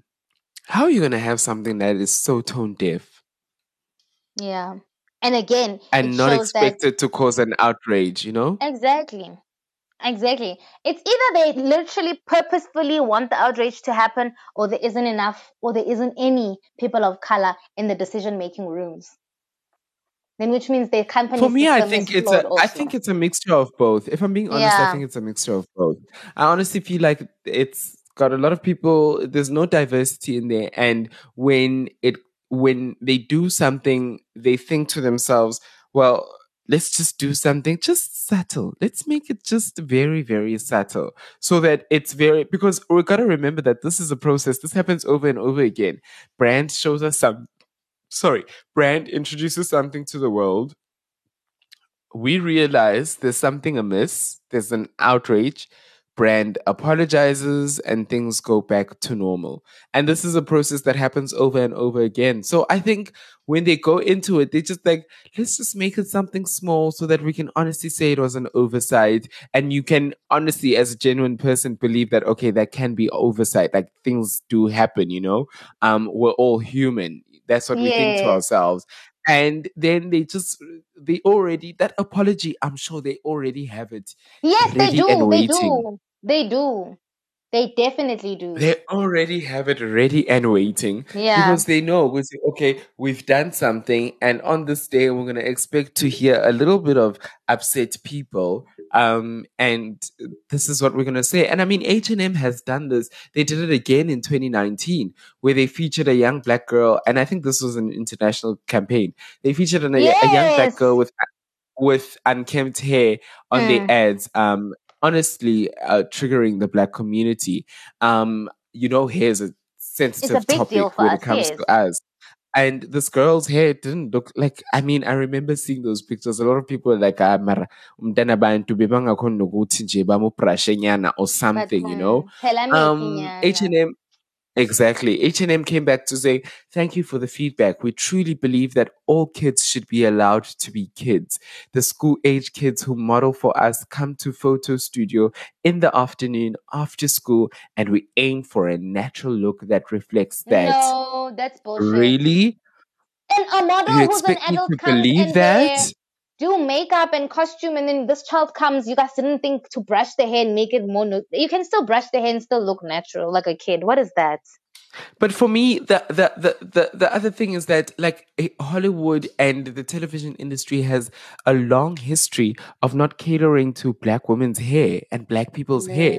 So you can't expect me to believe that you guys did that on purpose because she came straight from school, whilst the other kids don't necessarily look as untidy as that child's hair did. But then, you know? then it goes back to um Hendrik hiring the cousin or the niece because the niece has no clue about costume and whatever. They don't know research. Like someone like you will just from the top of your head will know from Hollywood how how do how does hair affect black people or how do they feel about this and this and this. They don't. There's people who studied this and know they research their story. Like and also like it's just common sense. So Exactly. maybe it's a black thing, but how do you get someone at nap or do something serious without doing your hair?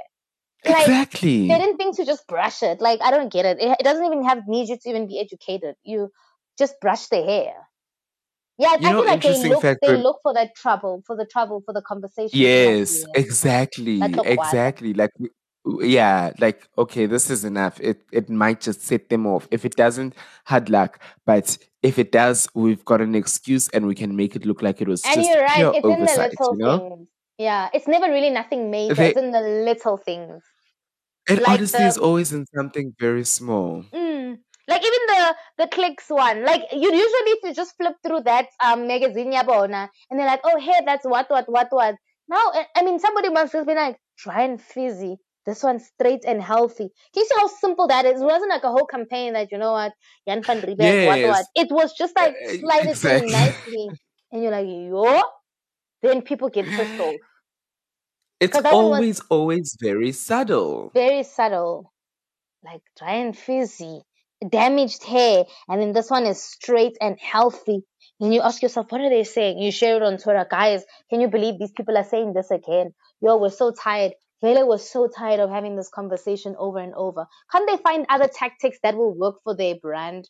Like, for instance, I know Exactly. we mentioned outrage and whatever, but like I feel like the way whoever's handling Nando's is like really like it's something you want to share. It, it- like you know, I know they're saying outrage moves quicker, but there's something about the content yeah Nando's that always makes me feel happy, and I'm just like these people. You know what I mean? Like I giggle and I would just yeah, like I hear you. I would send it to my friend and be like, "Ah, Nando's itomile. You know what I mean? There's some people who have that funny content or that content that's really pleasant that you're like, it's so funny. I'm gonna send it to my friend. Like, can't they find other tactics that don't necessarily gonna forever and ever be about just torturing black people? I agree with you. You know, I actually wanted to comment earlier on when we were talking about the Hollywood scandal. Do you, Uh. um, Hollywood and black people's hair, black females more especially, do you remember, um, what was the black girl's name in High School Musical? Um, the smart one, the science girl. Yeah, the, the the the only black girl, Oh, yes. um, who who had something with Corbin Bleu, his character. Mm, mm, mm, mm. Do you remember how she always had headbands on her hair? Yes, yes.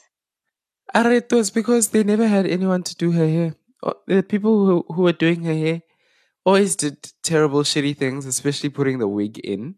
Uh huh. And so she just decided, you know what, as a solution, I'm always just gonna wear headbands on my head because these people haven't prepared someone who's gonna know how to take care of my hair. What? It's always in the smallest ways that we are then finding ourselves inconvenienced. Like the poor girl, why does she have to now always make a plan to have a headband on her hair? But, Purely because they didn't prepare someone to come do her hair. And like, and, and, and you know, oh, that is so weird. Like, I understand first they on set and realize, yo, I mean, that's how, you know, desensitized they are. Maybe first day on set, I'll be like, yo, shame that girl struggled the whole day. Next day, let me find my intern who works at my company who can do hair. Or just find any black woman rather. So they were just shooting this thing season one to whatever, and that was fine. Oh, we know she's gonna just do her own hair. Yo, they're so cold. My she's just gonna arrive and she's gonna be ready. She's just we're not gonna we're gonna save time because she doesn't have to go sit in hair. She can sit, she has to go Mm. sit in makeup, but she doesn't have to go sit in hair. I'm just like, that is so. But I remember watching someone's vlog in South Africa, and then they, I don't know who it was. I don't know if it's Vungai or what, but like, like someone was doing their makeup, and she wasn't having it. Like she told them, no, that's the wrong shade. That's the what what. Really? That's the what what. Mm. Someone was vocal. I don't know who it was, but they were. It was in their vlog, and she's like, me, I tell you. I will tell Which you. makes and also, sense. Yes, and so that's why I'm like, I mean, Bongani, I'm for you saying you're starting a company and you're gonna hire me only if you think I'm gonna shine. But I don't want to to be hired and then you, I don't have the abilities. Like I didn't study fashion. I have a know-how. If if you put me in for that, I'll be like, you know, understand. At least it's in a. But there's some people who really hire people who are off off. Like sometimes you, it's nice to put on your friends, but there's a campaign and it has heavily melanated people. This black, this this Caucasian makeup artist has never worked with um a black a black face. It's not something she, she's good at. But the company will say, oh, let's hire them. It's, it's my cousin's company. And then like Yes. it's like you don't even have my shade. You don't even know how to do makeup for people of my skin tone. Or maybe some people are also very specific with like their features as black people. And then sometimes makeup will give that thing Mm, where you want to give me mm. the sharp nose. But what if who said that I wanted that? So I feel like there's just a lot of things that Exactly. I don't know. It's gonna take years and eons, maybe till Jesus comes back, till we have this thing drilled into other people's heads that, oh my God, either educate yourself or just also recognize your privilege. Like this is so unfair that what we go through. The Dove campaign. Oh, the Dove one annoyed the living daylights out of me. that one was the worst. Like. So, for those who don't remember it, it was a campaign that saw a black woman becoming a, a white woman after washing herself with Dove's products. Imagine. And you know, sometimes Like I can understand from the mood board how that would have worked if something. Not that if she will trans, I don't know. Maybe like when they do their normal. Puntsa, how do you like- understand racism no, no, let working on a you. mood board? Racism doesn't work anywhere, let alone a mood board for me. No, let me explain. You know the idea of like if somebody's like, um, you know those ads that they do when you've got like black spots on your skin, and then you wash it off with Dove, and then something like that comes off. Do you know those ones? Like if you've got pigmentation. Yes. Like there's ideas Yes. like that. Maybe they were trying to go for those things. Like oh, Napunta, please be careful about your words right now. Like I'm you not could promoting honestly, it, but I'm saying like, you can understand how some things. I'm not understanding the ad, but some things from mood board to the actual what what doesn't work out for me. They would have could have seen after that hood uh, that transition. I'm gonna use your own words. I'm gonna use your own words to to to qualify to actually substantiate why they wouldn't recognize. It's because of a lack of diversity in those offices and in the spaces at the top that would be able to speak up. Because I'm pretty sure, you know, sometimes with some of these campaigns, I am pretty sure there is a black person who is fed up somewhere there. Yeah. There's a black person who's just like, you know what? Fuck this shit. Y'all treat me like shit all the time. You don't give me what I deserve. You take my ideas. I'm way more you know what? qualified than your your cousin. I'm way more qualified. Do what uh, you but must. but you know what? I'm just gonna shut up and I'm gonna, I'm not gonna say there's anything wrong, Pay and I'll still be paid at the end of the month.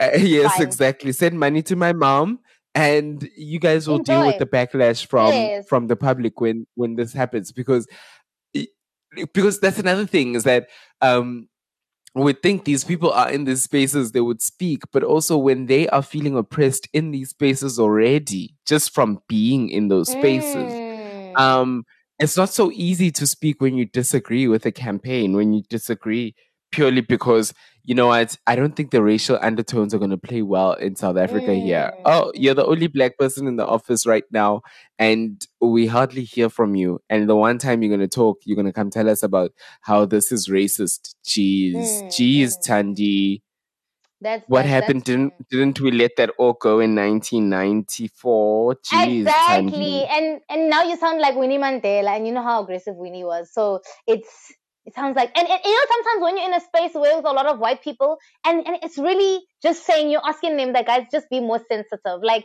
understand. Don't put like apartheid like as in it's something that's done. And every time you you say just a comment like, oh yeah, that's a bit insensitive, they see how hectic like you know how uh, uh, on what Pe- movie there. Yeah. with Winnie, uh, it the Winnie Mandela's movie that they made? Like she was like really for for the struggle for it. Like she was hectic activist. Like so, I I would I would assume that the white people receive it like that. Like wow, she's so sensitive. Like this all we person. did was just put a monkey on a sweater, and just like. oh, that's- How do you not get that? Then you seem like you're exactly. too much Amandla. Then you're like, okay, shop, do you what you must for yourself. Remember the one with Nikon that annoyed the living Ah! daylights out of us, where we were even on this podcast like so annoyed. Um, Nikon, I think it was in 2020. Uh, they had a campaign where they were looking at uh, photography influencers in South Africa. I think out of a list of eight influencers, only one of them was black. The rest were all white. Yes, and that's what's so worrying because we live in Africa. These things are really worrying. like we live in Africa and it's just like you'd think it's an Australian ad. Exactly. And for me, you know, you know that you speak about we live in Africa. There's one that Nivea did that, like, when I read up about this one, it had my blood boiling. So in 2017, Nivea promoted a cream that gave people fairer skin, like visibly. that was the that was the tagline of the of the Mm, thing, mm, mm. visibly fair fairer skin. Um, and this ad appeared in Nigeria, it appeared in Ghana, it appeared in Cameroon, it appeared in Senegal, and guess what? It had the former Miss Nigeria, Omowunmi Akinnifesi, applying the lotion on her skin, which instantly turns lighter. And it claimed, and she was claiming that um, it made her feel younger. And I think back, like how many ads how many ads can you remember with our own celebrities talking about visibly fairer skin? Skin. And people were pissed because they were like, this is promoting skin lightening in Africa. This is some black China level shit, you know? What the hell? that ad sounds so funny. I want to watch it. Like, but you see, Bongani, some of these things go back to what we discussed on um on the on the YouTube. I mean, on the deep digest. Um, when we're discussing also like branding. Like, I feel like sometimes branding is so important, no matter how broke you are. Unless you're changing your brand, like we know yay, it's Khanyi Mbau, and she's gonna talk about it. She stands for it. She's not ashamed. She's saying it for herself Yes. then she can go do that fairer skin because that's how she wants to. It's her personal thing. Mana, now if I, And at that time, say- she's, yeah. and yeah, if somebody sorry. somebody else just says, you know what, I'm just gonna go do it. I'm Miss Nigeria. What am I? What am I uh, promoting also by myself? Promoting. They told. Don't they give you a brief before? I'm sure they do. So I said, okay, I'm gonna do fairer skin. Okay, they tell you, okay, the ad is gonna do like this, and you're gonna get a little bit um more fairer because I'm sure they didn't say lighter. And then you're like, okay, Hmm. I can be fairer than them all. And then no, this ad sounds ridiculous. And honestly, like for me, you go even fetch Miss Nigeria. You go fetch Miss Nigeria. But I'm realizing that I think if we look back at some of the ads that Abu Nivea and them have done in South Africa, I'm pretty sure we will come across one or two where they speak about fairer skin. yes, but let me tell you, sometimes I understood fairer as um I would maybe say even pigmentation. Less blemishes. Yes. Yes, yes. less But blemishes. I, I think it would like make my complexion just, you know, maybe less blemishes, like so the darker things will just go into my name. even tone. tone. That's Even that's the tone. keyword. Even yes, tone. even tone. That's that's that's that's that's the one. But I mean, it it reminds me how this this we're only seeing this now, and it only seems like our examples go back as far back as 2017 and nothing earlier, because that's when uh, that's when social media was at its highest, and people are realizing that hey, I actually don't like even if it's showing up on my TV, I can come here and talk about it and say I don't like this thing that I'm seeing on my TV. I don't like Mm. this that I'm seeing on this website. I don't like this ad I'm seeing in my newspaper, in my magazine. And but when you think about it, I'm pretty sure this has been going on for years and years.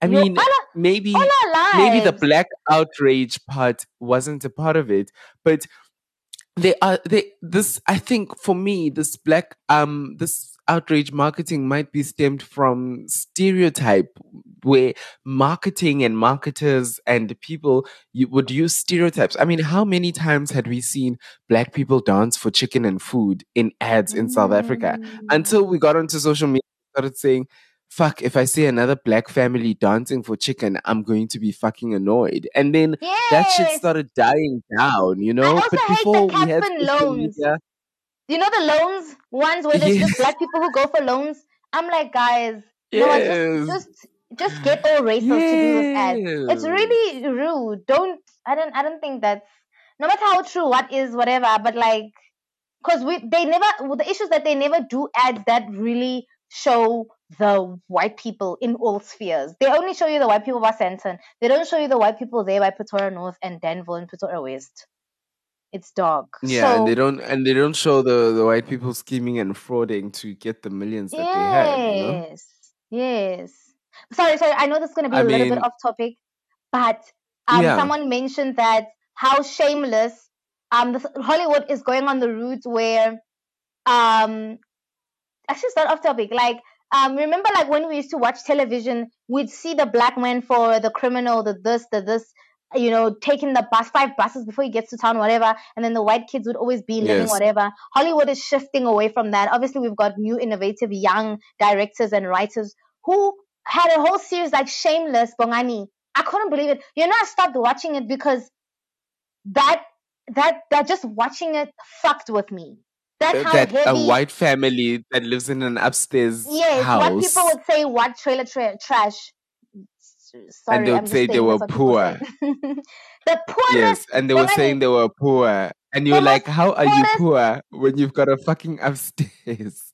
No, no, Bongani, that house is toxic. No ways. For me, that household, everything about it, I didn't even like. It wasn't even like I was sympathizing with the main character, and I appreciated them showing that. Even if there, there is white people who are living in like white neighborhoods, because obviously, even with apartheid and whatever, they made sure to take us and scatter us out of the cities so that they can live in there. So even if in their poorest state Yes. and they do have um, a title deed, they had a flat or a house in the suburbs, there are people who are like they're so poor, and you're just like, oh my god.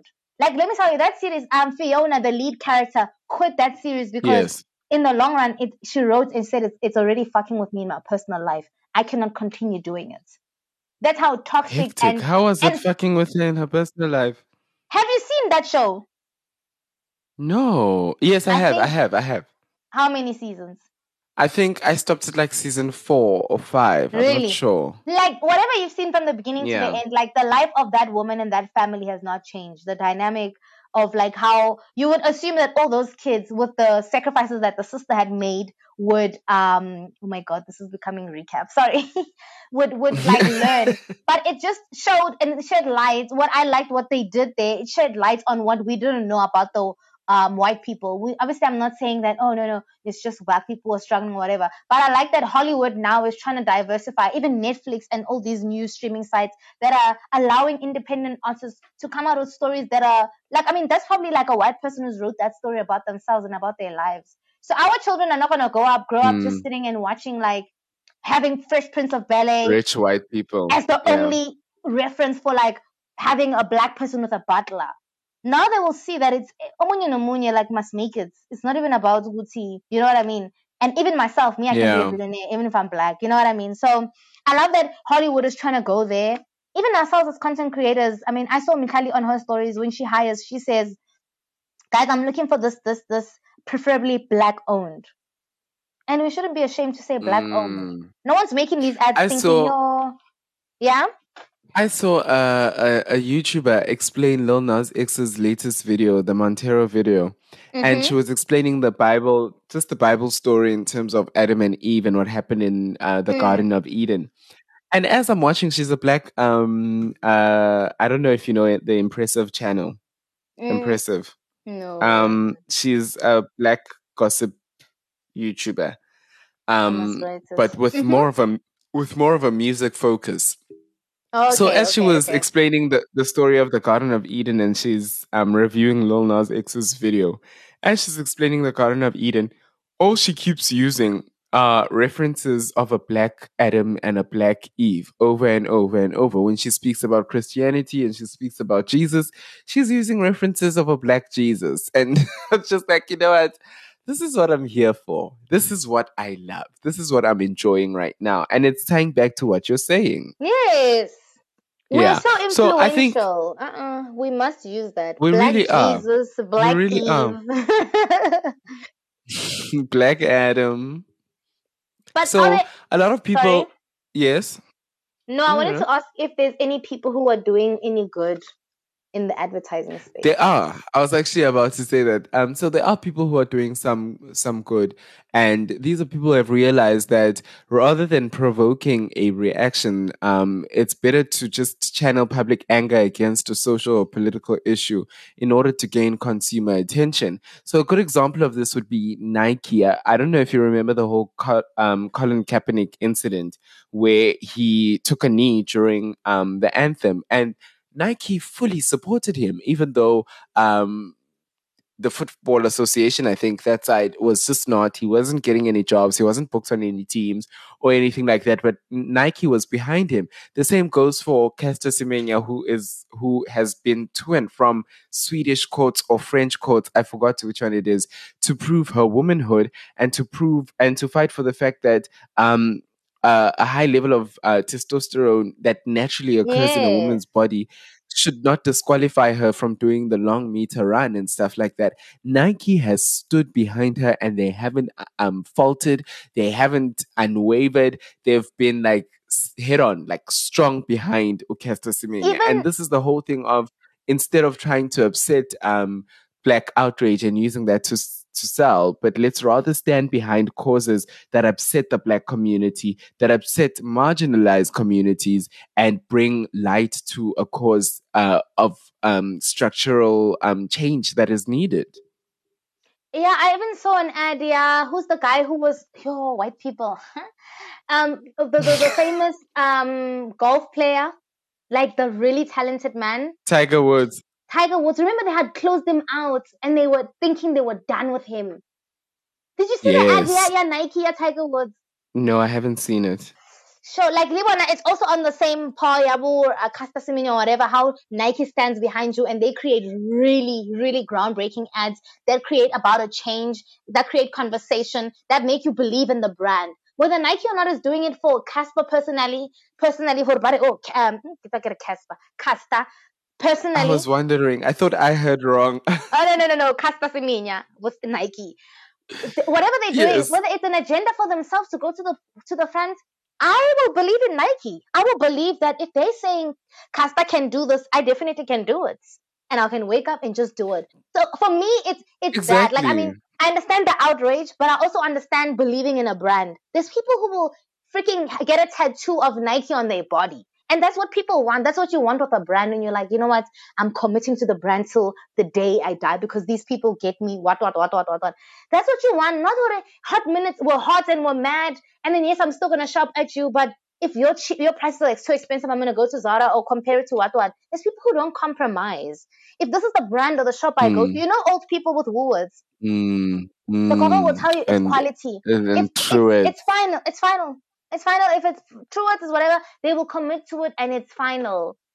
When I now, if you're Yeah. say, uh, so for me, I feel like yes, uh, the the this aggression, this black outrage marketing strategy will work. Yes, it's gonna work for the hot minutes. We're gonna discuss it. We're really gonna get over it. But is it doing a long term effect for me to feel like to this day? There's there's there's products that my mom recommend for me to this day. There's like that brandy Katakura she used when she was young, and she will still swear by it by now.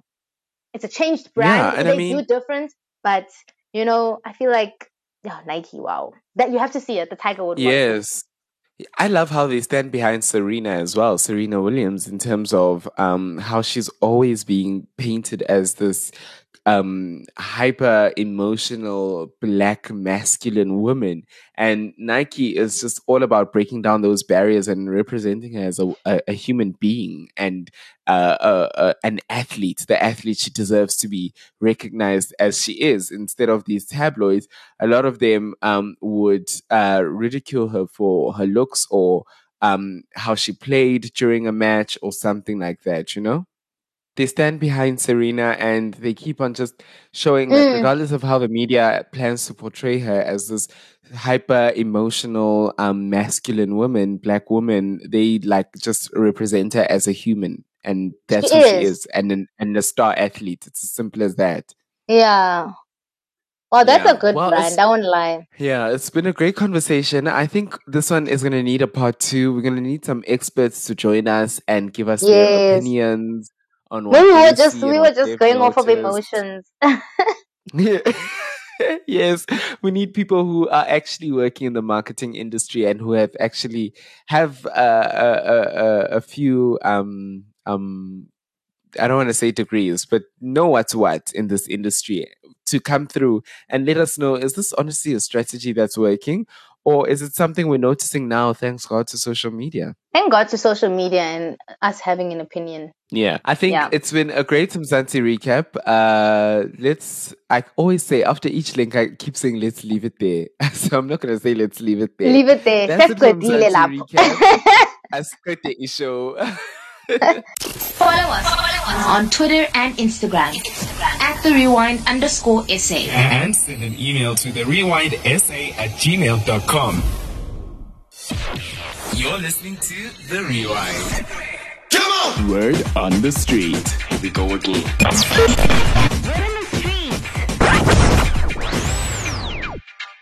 Um, so usually, like me myself, if I owe people money, I know that I tell them at time that I will, for example, pay them end of the month or whatever. Yes, and that's then I fair. do pay them. They don't need to ask for their money. So I'd expect people to do the same thing. But if they don't, I do Yes. remind.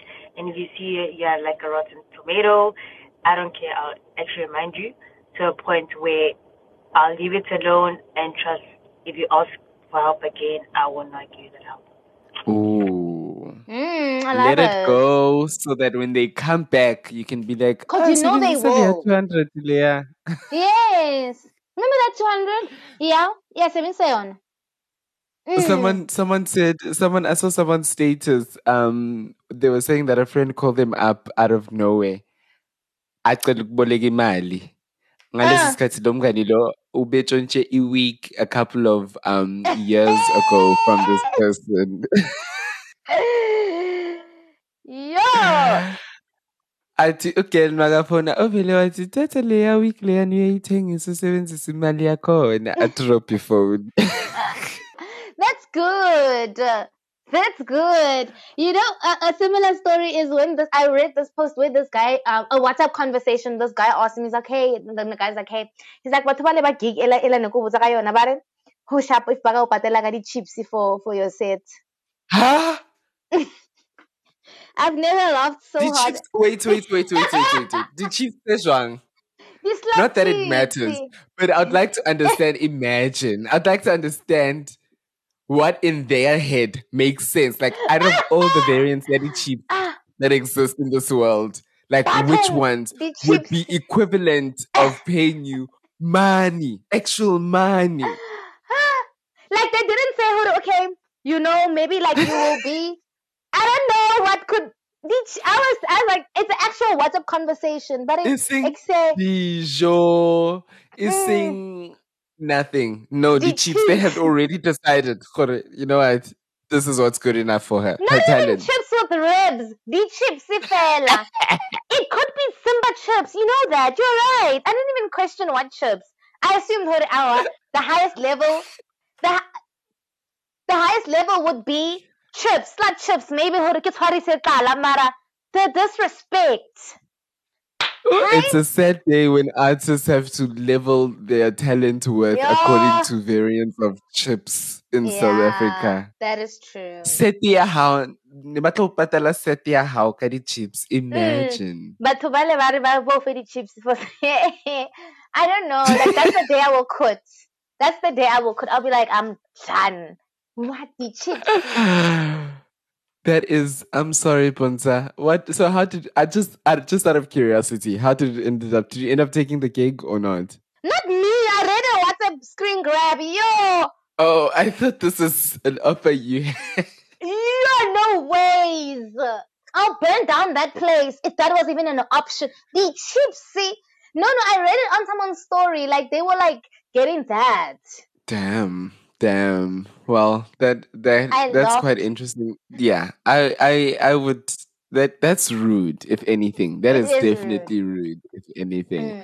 But um, thank you, Mzansi, for letting us know how you go fetch people who owe you your money. Um, it's been a great podcast. We spoke about, hey, grown up things, tax, Yeah. tax. Who would have thought the day would have come where we're speaking about tax on this podcast? And we did that. Yes. You know, Sishilo Sathi season two sinilethela omunye umlilo nje.